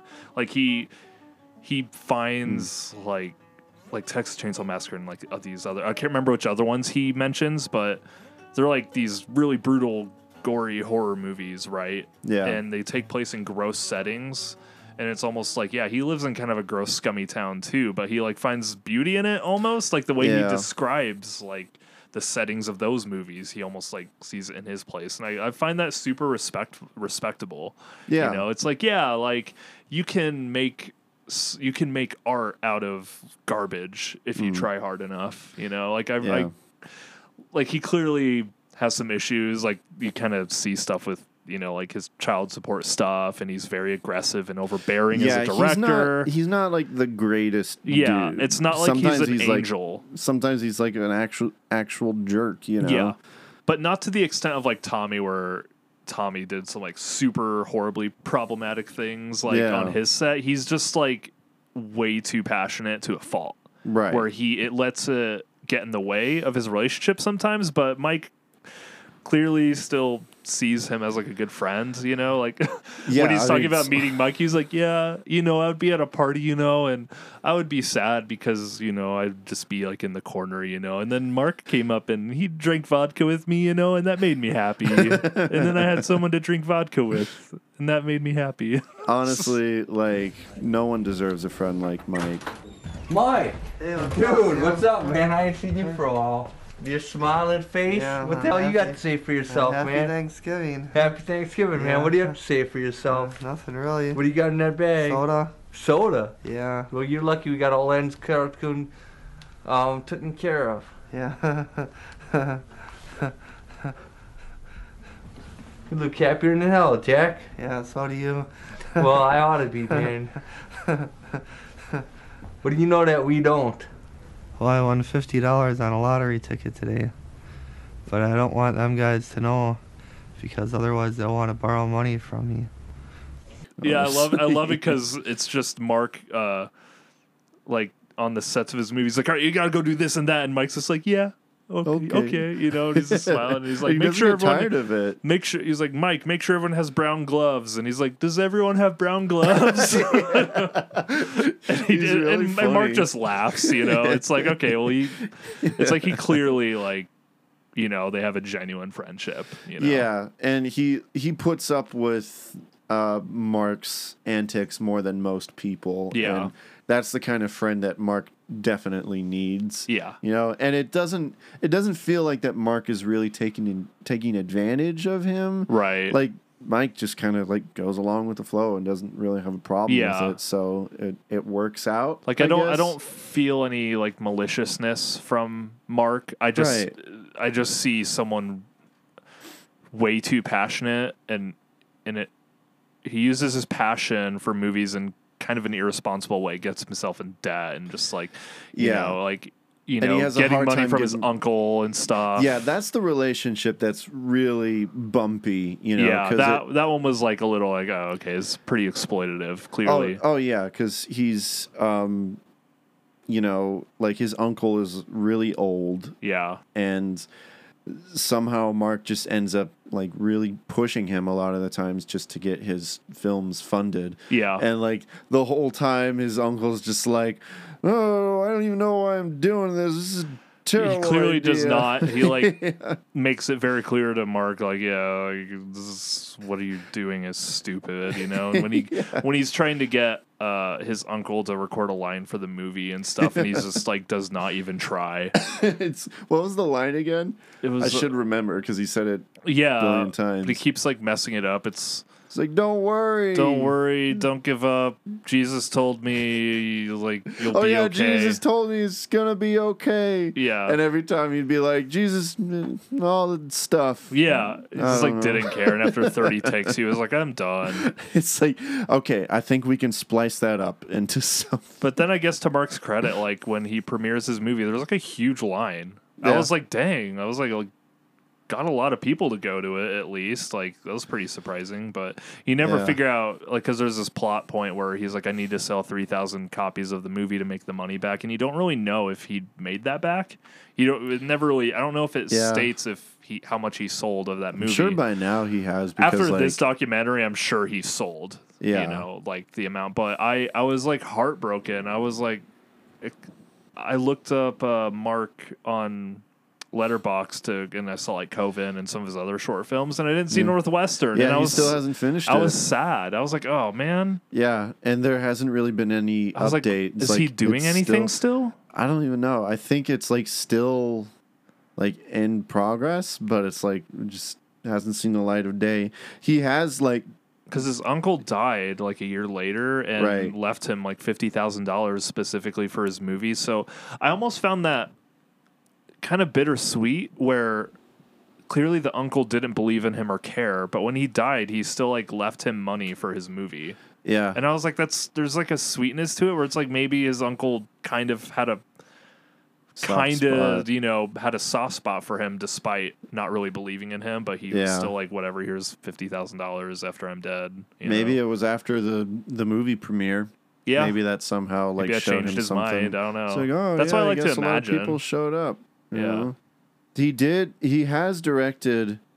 He came out with something in 2017 acted called in a the lot. Dundee Project. this Oh, is something that he yeah. actually directed, but it's uh, cult filmmaker Mark Borchardt, as seen in American Movie, takes a trip to the UFO Days Festival in Dundee, Wisconsin. Eccentric personalities abound as Mark poetically ruminates on why the compulsion to seek out little green men seems to converge in his home state. Interesting. Yeah. and that was 2017. It's like a short short film though. It's like 20 minutes. Yeah. I don't know. Here's the. Th- I mean. Yeah. He's acted in like a lot of stuff though. Yeah, I'm sure he's like a celebrity and Y- people. Yeah, he's definitely like got like that cult status where just like random indie filmmakers will be like, be in my Yeah. movie. Mike's been in other things too. He Oh, showed up yeah. in random things too. So, Nice. um, But he's been in a lot of the same stuff as Mark actually. yeah. Um, Wow, he looks so old now. I know, right? I wonder. Crazy, because yeah, I guess because that was in what like late '90s that documentary. Yeah. so, like look at their updated pictures, and I'm like, whoa, Yeah, I hope he hasn't changed one Same. bit. Mark's still got the glasses and mullet. yeah, I respect it. in the goatee, you know. But yeah, he, anyways, he was in a James Wong movie. The one that's funny, Cabin Fever Two. James Wong must be a fan Yeah. because they're both horror fans. Oh no, so- not sorry, not James Wan. Wong, W O N G. Oh, okay. Sorry. He did, similar. yeah. I mean, he's not as popular, but he just did like the Final Destination movies. oh, okay. But They're kind of similar, actually. James Yeah. Wan and James Wong, and like those. One It's like had the obscure Saw horror. franchise, the other had Final James Wan Destination. is way better. Yeah. But but yeah, it was just a very engaging documentary, incredibly entertaining. Um, Yeah. it's it's hard to believe they're not fictional characters. They're just so charismatic and interesting and Yeah. such strong personalities. Like Mark It's and like Mike they came are like out polar of a op- Coen Brothers film. yeah, Mark and Mike are polar opposites, but they're such a good duo. Yeah. and it's hard to believe that they're real. Um, yeah. A lot of the characters, honestly, like the uncle, all the actors that he has on Yeah. the show. Uh, I love the guy that that's more like classically trained, obviously. Yeah, he the like dude doesn't with the gray fit hair. in at all. the guy but- who was like he was banging his head through the cabinet. Oh my god. Was that him? Yeah. Yeah, no, that's the- I was thinking about the one that they got in an argument about whether it's pronounced coven or coven. Oh, right. It's like it's coven. There was like yeah, there was that other guy that the scene where they're filming an action scene in the kitchen and he's supposed Mhm. to smash his head through a cabinet, but Yeah. they didn't like they sawed the wood in the back so it would break easily, but they didn't do it enough, so they're just like banging this dude's head on this Yeah. cabinet. He's like, "Oh God, I'm sorry, I'm sorry for doing that," and then they like make it, th- and then they cut it more so it will break easier, and they do it again. It's like I guess But the we guy could've- was just laughing about it. I was like, well, at least he's Yeah. not like just angry, you know. He's we like, let him oh, bang his whatever. head in the cabinet. Yeah.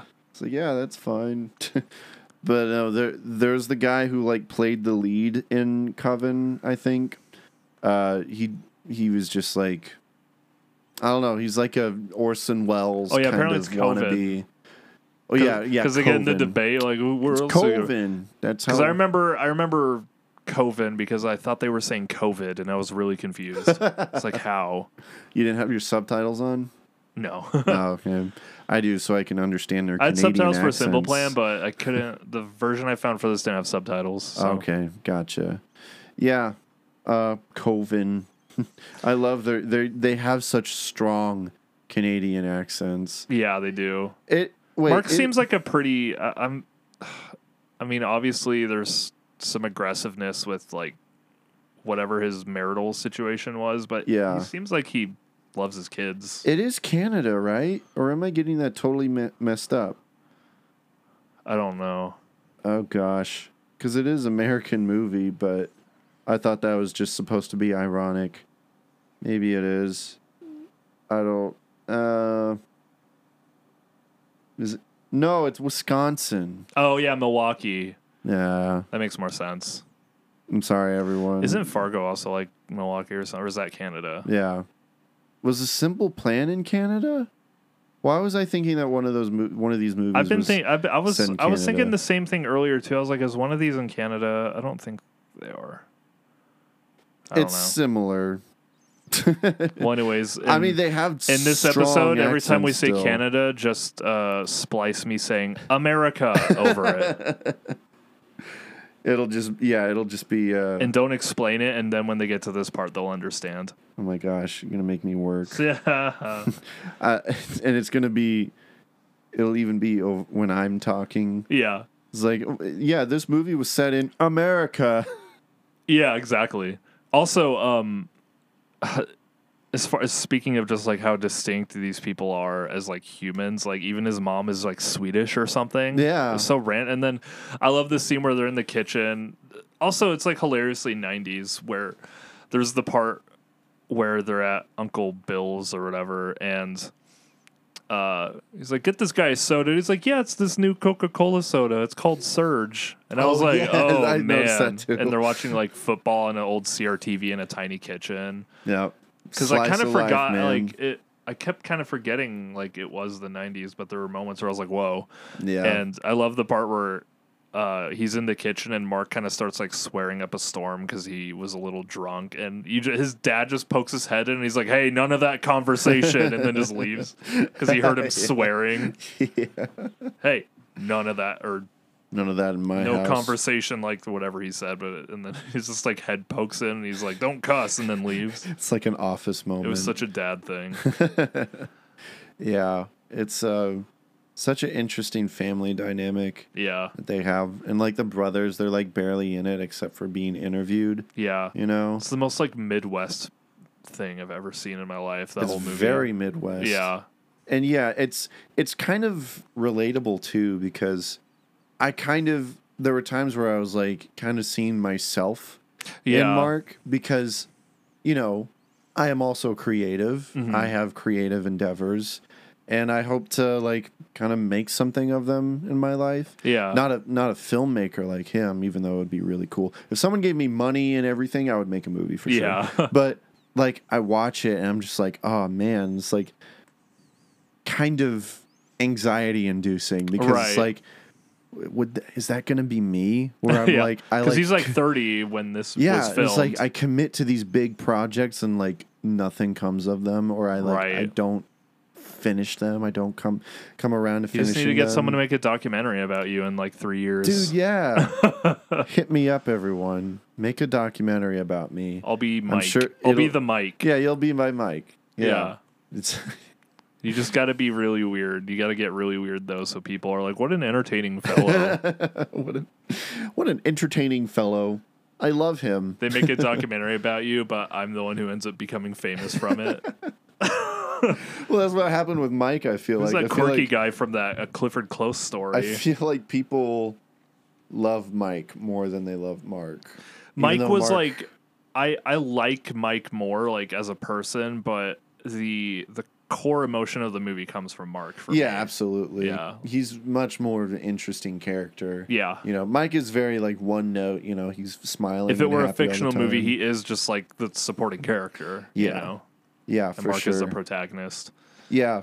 It's so yeah, it's such an interesting and unique movie and like it's it's my favorite kind of documentary filmmaking where Yeah. it's just it's just, you know, setting up a camera and filming everything. Yeah, it's like the people, the subject of the documentary makes the documentary essentially. Yeah. You don't it's need like any voiceovers or anything. It's like this is what's happening. it, it's right almost now. like luck because if Mark and Mike would have been like boring people, it would have sucked. Like you, no one would care about this, but Yeah. they just happen to be such attention grabbing people, like Yeah. so charismatic and interesting. Like they got really. I, I wonder how they got in contact or came up with the idea to make a documentary about. Yeah, him. it makes me- like, like, if they I lived in the same wonder- town and just saw that he was always making movies and were like maybe he would be interesting to see like what he's up to. Or I whatever. think I think the director like met him at a festival or something. Okay. But it just makes me wonder like what what was it that made was it Chris Smith, the director? Yeah. What made him think like in the middle of like talking to this guy, I'm gonna make a documentary about this Yeah, guy. like I want to know what what sparked that idea. Yeah. you know, it's so interesting. it's There's even just random things like we go pick our friend up from jail real quick, you know, and it's so bizarre and it feels like a mockumentary, you know. Yeah. like it doesn't. f- It is real. Like Oh, it yeah, is for sure. absolutely real, but it doesn't feel real. It it just feels like a movie. Yeah. It's so interesting. Yeah. It doesn't really even have like the typical like formula of a documentary. Like it kind of has talking heads moments, but it's not like you cut to people being like, "Wow, Mark is." I mean, you have that with like his family and stuff, but the way Yeah. it's done, it doesn't feel typical to me. Like Right. It was The- probably more like It's 'cause hey, it's- let's sit down and chat. Like tell me about Mark, you know. Because the the typical thing would be you get a bunch of people and you really fluff up everything, and people going like, "Oh, Mark is so misunderstood. Like, I, I think his movies are great, and I just think he's really smart." But no one get. But no, it's like everyone's like talking total crap on him. Yeah. In the talking heads bits, like. yeah. Or his like family, like his brother is even like, yeah, I don't know. I thought he was gonna grow up to be like a serial killer. And Another Yeah. guy's just like, yeah, I think he's just kind of like wasting his time. Like I don't know. Like it, no Yeah. one's really like everyone's brutally honest Right. in those. Like His parents are like, yeah, he means well, but Yeah. this and that, you know. it's it makes you kind of sympathize with everything more because if it was Mm-hmm. just people being like like the beginning of a disaster artist where it was like, wow, Tommy Wiseau is such a genius. yeah. You know, it's like no, like everyone made fun of him and hated him. Don't act like he was always like loved now. you know, and this is like it's very honest and it- just because people were being filmed they're not going to like soften the blow of their opinion because they probably didn't even know this movie would be that popular. It was probably just some guy and they were like, "Oh, it's just another guy like Mark just making some documentary whatever." Yeah. and so they were very real and open and i wonder now that the movie's so popular if maybe his brother regrets what he said you yeah, know? I was like, like look at me whoops. now. yeah I'm the most popular member of this family. it's so interesting it feels like a movie that shouldn't have gotten that popular it feels very personal and just like yeah. like whatever it's like a little local project but Yeah. And it's almost like there's a selfish part of me that's like, that doesn't want Northwestern to be made. It's Yeah. more like, yeah, American movie is just its own thing. Yeah. You know, and that's all it needs to be. Yeah, But, it's it's yeah. kind of like people.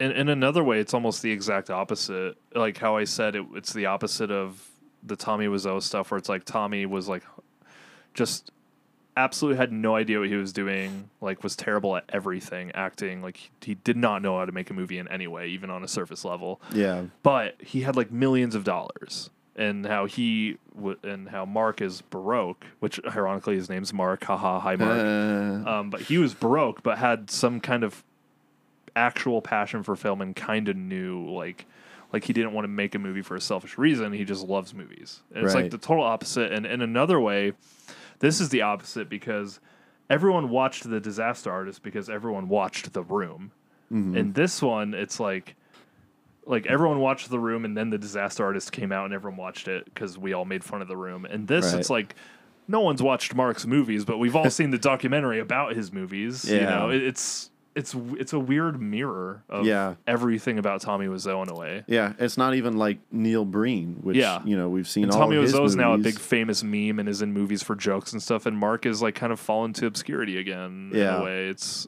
it's, and I feel like Mark probably deserves the fame way more. well, I mean, that's the trouble about like bad movie directors is that like when they get more famous, they start to become a bit more self-aware. that- you know, that's why I and almost- it ruins the magic. you That's know? why I wish Mark would have gotten popular because I think he probably could have been capable of making something pretty decent if he Mm. had the budget for it.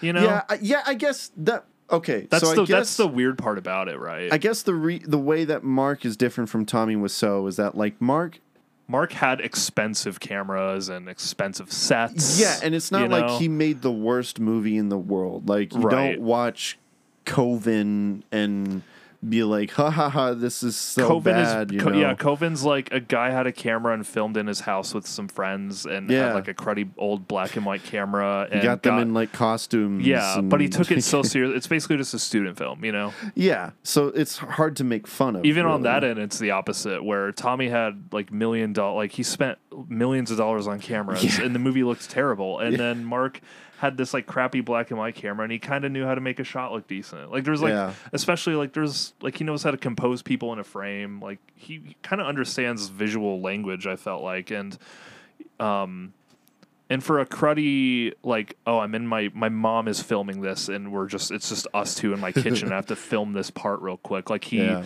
he clearly like if he had a budget, I think he probably could m- make a pretty good movie, and if he had the actors for it.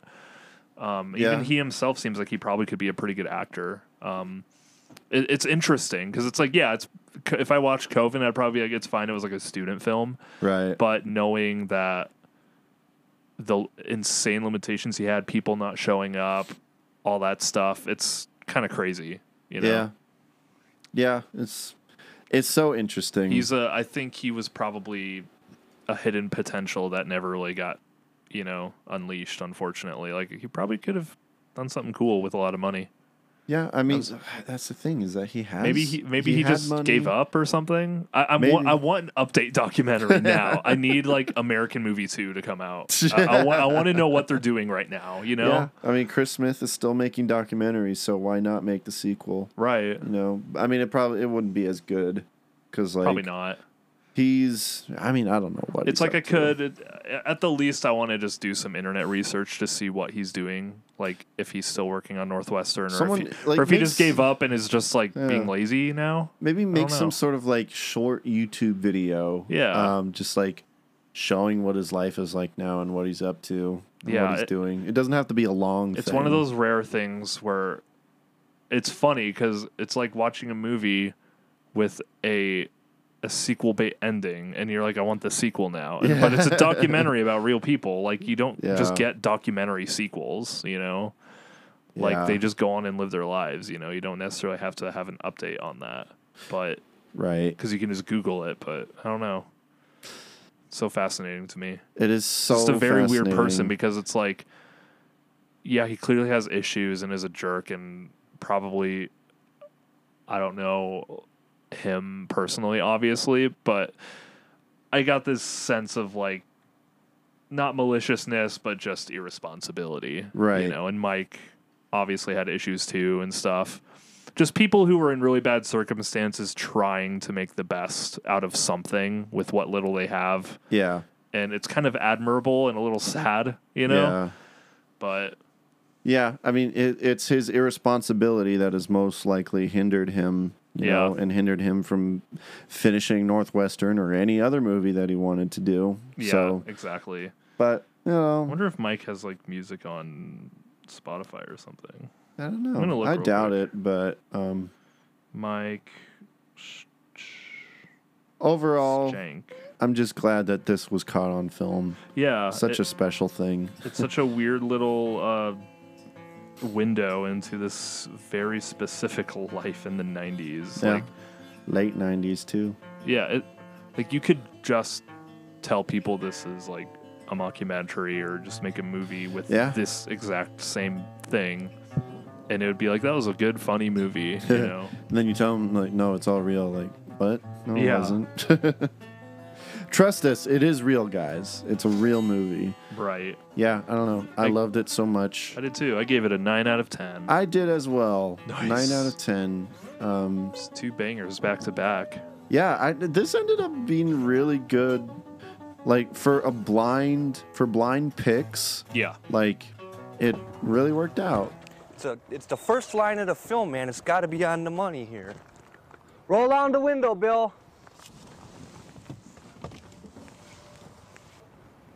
It's all right. Uh... Okay, cut. All right, man. It's you got to give it some passion too, man. And you got to. It's all right. It's okay. There's something to live for. Oh. Jesus told me so. It's all right.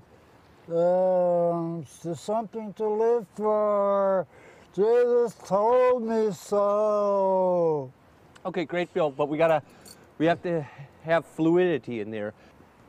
It's all right. It's okay. Uh, Okay, uh, okay, cut. You got to Oh, bring passion to it. A message. It's a message. This is It's- the, for the shits and for the birds. this is for the birds. Okay, I believe we can do this. I believe this can be done, Bill. Hey, man, Mike, why don't you keep You track haven't of got what a takes these liar. are, man? Is this fing take seven? Okay, let's do take seven, man. It's all right. It's okay. Um, Cut. Okay. You have to believe in what you're saying, Bill. you do? Well, I don't. I don't believe nothing what you're doing. All right. Should we? do so we? glad. Should we do it again, Um, or do we have an idea for next episode? I have an idea. Okay. Uh, but we can talk about that after. I think you have a recommendation. Yes. Um, so it's my turn to make a recommendation. Um, I'm just going to recommend another movie I watched. Uh, I watched this last month, April 13th. It was just a random thing. Some friends were like, hey, we should watch this. And I watched it with like a couple other people. It's uh, Bob Fosse. Fosse? Fosse? I don't know. I'm sorry. Uh, he directed like Cabaret, all that jazz, Star 80. Um, Mm. and we watched all that jazz. It's from 1979. It has like Roy Scheider, Jessica Lange. Uh, it's not like a bunch of huge names that everyone would know, but I watched it. It's about two hours long, and it's one of the quickest five stars I've ever given a movie. Yeah. wow. I absolutely adored it. Um, I wasn't sure like what kind of movie it was going to be in the first like quarter of it. I was like, okay, it's like about a guy putting on a play. Uh, basically, it's yeah, it's Joe Gideon. He, I'll just read the plot. He's at the top of the heap, one of the most successful directors and choreographers in musical theater. But you can feel his world slowly collapsing around him. His obsession with work has almost destroyed his personal life, and only his bottles of pills keep him going. So it's like distraught, sad musical theater director. I was like, okay, it's like there's a lot of movies about that, right? Mm. but the the directions it goes, the the film language of it, the actual musical theater scenes, the choreography, the lighting, the way the movie looks, the way it's acted, one of the craziest performances ever. And I'm not even joking. I it's up there for one of my favorite third acts of any movie I've ever seen. Wow. It's one of the craziest third acts of all time and it's like devastating, but Hmm. it's let's just say I've never felt so much joy and dread at the exact same time. like it goes direction. I did not know the movie was going to turn into what it is, Hmm. and it's one of probably like I'm I'm not going to say like top ten of all time or anything, but it's like I could call it like a favorite movie at this point. Wow. Uh, I feel like I forgot to mention it to you when I watched it. No, I 'cause it's like a- remember you talking Yeah. about it, and I saw you review it on Letterboxd. but it's fantastic. Um, and I recommend that. Yeah. So I've uh, I've always well not always I've known about that movie for a while. Like yeah, I I've always heard of it, right? Yeah. All that jazz. That's just, that was like a musical. like, Yeah. whatever. You know? I wasn't sure what it was because like I would always see it in the Criterion collection, and like the the cover doesn't say much. You Yeah. know, it's literally just all that jazz. Like It has huh, some of the wonder most what that creative is. sound editing of any movie I've seen too. There's Yeah. like one scene in particular where I'm like, this is so simple, but it's one of the most effective things I've ever seen sound editing be used for for Wow. like a scene. Like It's just it's great. It's such a good movie. I love nice. I have it in my watch list, so I definitely want to check it out it. someday. Heck yeah, Roy Scheider is unbelievable. I love Ron Schneider. He's uh he's the lead actor in Jaws too. I haven't seen He's Jaws also in actually. Naked Lunch. I've I want to see Naked Lunch too. That's one I've heard of. Yeah, he's in like Mishima, which is a Paul Schrader movie, which is the guy who did like First Reformed and stuff. But yeah, he's, Oh, he's yeah. a great actor. He wrote Taxi Driver. Candy Casey, very good. You're going to do it again, Victoria. Stop smiling. It's not the high school play. Count. A five, six, seven, eight. One. All that work. Stand on your right foot. Point your left toe. Drop that shoulder. All that pain. Oh, That's not too hard, is it? Oh, boy, do I hate show business. All that glitter. jokes is what I mean. No, you love show business. That's right, I love show business. All that love. I'll go either way. It's showtime, folks. All that jazz.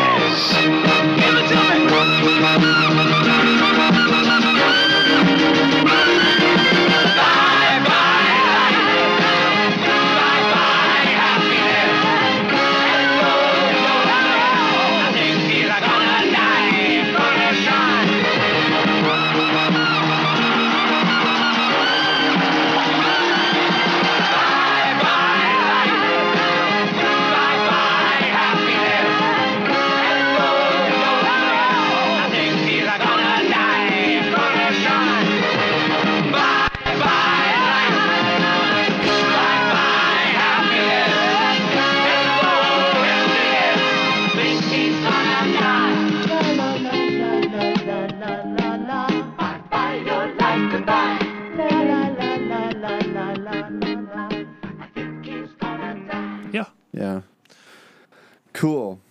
All right. Well, Well, we've got to figure out what we're doing next episode. I have a suggestion. Okay. And I'm going to pitch it to you, and you just let me know if you are down for this. Okay. So, we haven't done a TV show episode since we talked about Last Airbender, actually. Yeah. I think it's I think I about know time. where you're going with this. Yeah. Would you be okay? Because I know you haven't seen this, with watching a four season show and then talking about it. Perhaps Okay. it takes a lot of time for me to watch a show, but I will do my best. The thing is that there's a chance that you will like become addicted to the show. Yeah. I mean, I did. I mean, I can't say that. I know for what you. show it's gonna be. Ozark. Yeah. Yeah. Yeah. It's it's finished. It's had its fi- if- final season, and everyone is talking about it. And so, um, and I would love to talk about it because Okay. it's one of my all time favorite shows as well. Nice. So, what what do you say? Yeah, I'll do it. Cool. I need to watch it. I've been wanting to. Awesome. We're going to talk about the Netflix original show Ozark, starring Jason Bateman and all the other people. Netflix's last chance. Pretty much. It's like the only show They're, that like, people care going- about, right? peop- It's like going downhill, and now it's over. Yeah. And then I saw like in my news feed that like Netflix is considering like doing a spin off show. Oh. But there's nothing like nothing uh, concrete or anything. But They also canceled every like animation project possible. pretty much. See if they cancel Chronicles of Narnia. Yeah. probably won't. But, but yeah, okay. Yeah, I'll watch it. Oh. Cool. I'm excited because I'm. I'll try not to take too long. Okay, that's fine.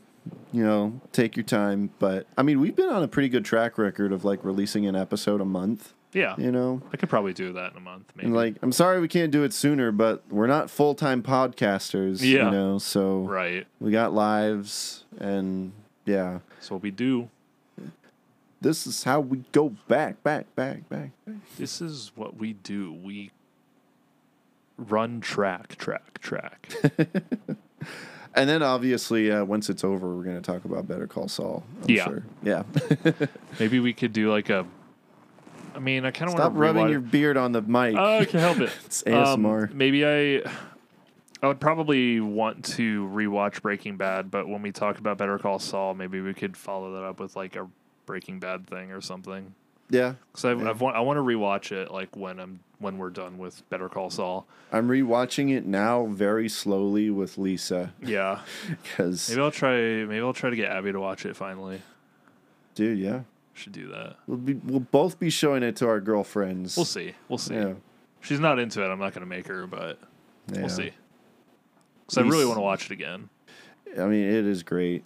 Yeah. Um, season two, f- uh, the first episode of season two. I forgot how good it was. Oh yeah, Yeah. One of my one of my other friends is finally watching it for the first time, and he's like, "Oh my god, it's so good." Yeah. you guys, he's like, "Literally, you guys weren't lying," and I was like, "Yeah." yeah. It's like I thought it was overrated for like years because everyone wouldn't shut up about it, and then I watched it, and now I won't shut up No, about it. It's literally my favorite show of all time. It's it's And- probably my second. And right now, Better Call Saul is number two for me. Better Call Saul will probably be like right behind it because Yeah. it's like just as good.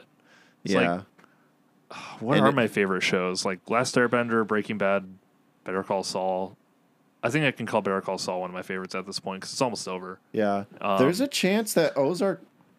Ozark, I think, is somewhere in my top five. It might be number three. I might make But Seinfeld number four. Okay.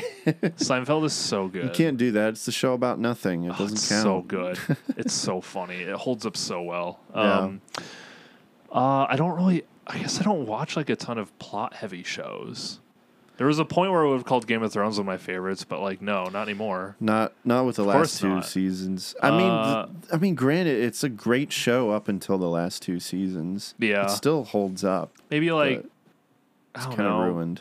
Just off nostalgia, I could probably call like the Teen Titans show, like Mm. the original one, and Yeah. like maybe Batman the animated series. But I don't know. I don't really watch like anime either. Put faulty towers up there with John Cleese. Yeah.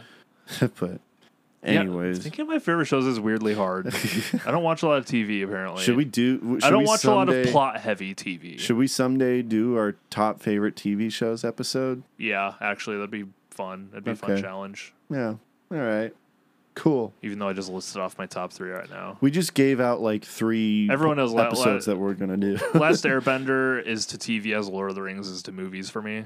Yeah. like it'll never be topped probably. So I love it. It might be number Breaking five, Bad, and then for Breaking me. Bad is my is Breaking Bad is to TV as Blade Runner is to movies. So that's my number two. That'll never be topped. Yeah. So Yeah. We'll see. Cool. Anyways, Ozark. Ozark.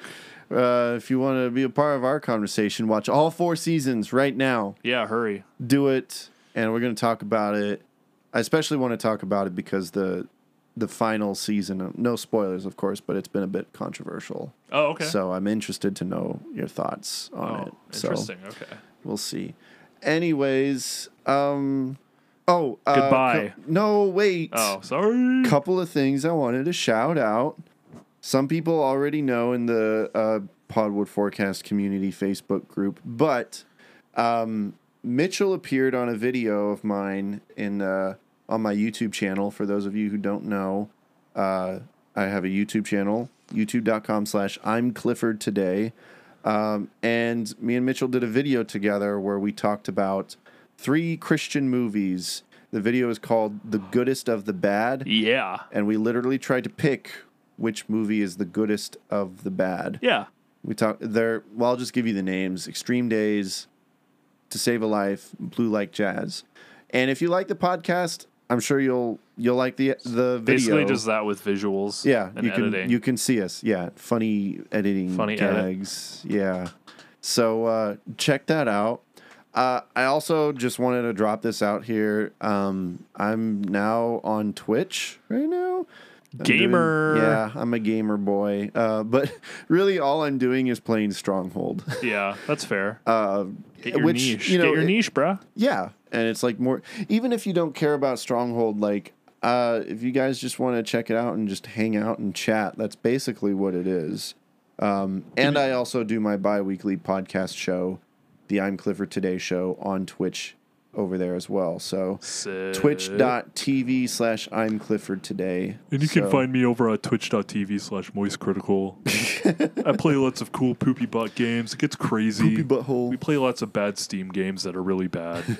it's so funny. and we react to uh, scary I ghost react to a YouTube TikTok. videos. I'm going to react to a TikTok right now. Wow, A that TikTok. TikTok. was crazy. Spend 10 minutes talking about it. No, follow Mitchell at twitch.tv slash I'm Mitchell today. What is up, everybody? This is Mitchell Twitch, Mitchy Twitchy. Today we're doing, today we're doing. You laugh, you lose. Let's go. Those- and, uh, that- and I then would- I, and then I I would just am watch that. stone faced for five hours.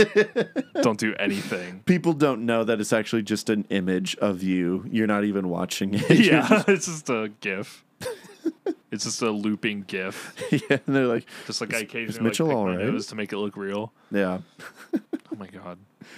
Anyways, that's all I had to say. Yeah.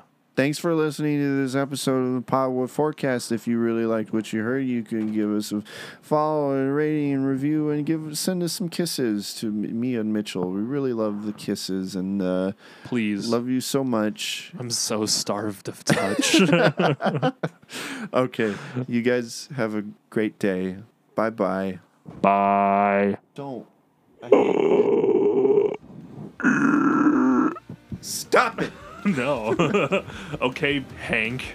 Like, Hank? Oh, like a simple plan when he just goes, "Stop it." You're still recording. Am I? Oh. all right, bye. Get out of here. Thanks for checking out this episode of the Podwood Forecast. If you liked what you heard, be sure to subscribe. And if you'd like for us to give you a shout out on the show, be sure to leave a rating and review on Apple Podcasts. And also feel free to look in the show notes for links to our social media at Twitter and Facebook. And as always, stay beautiful and thanks for listening.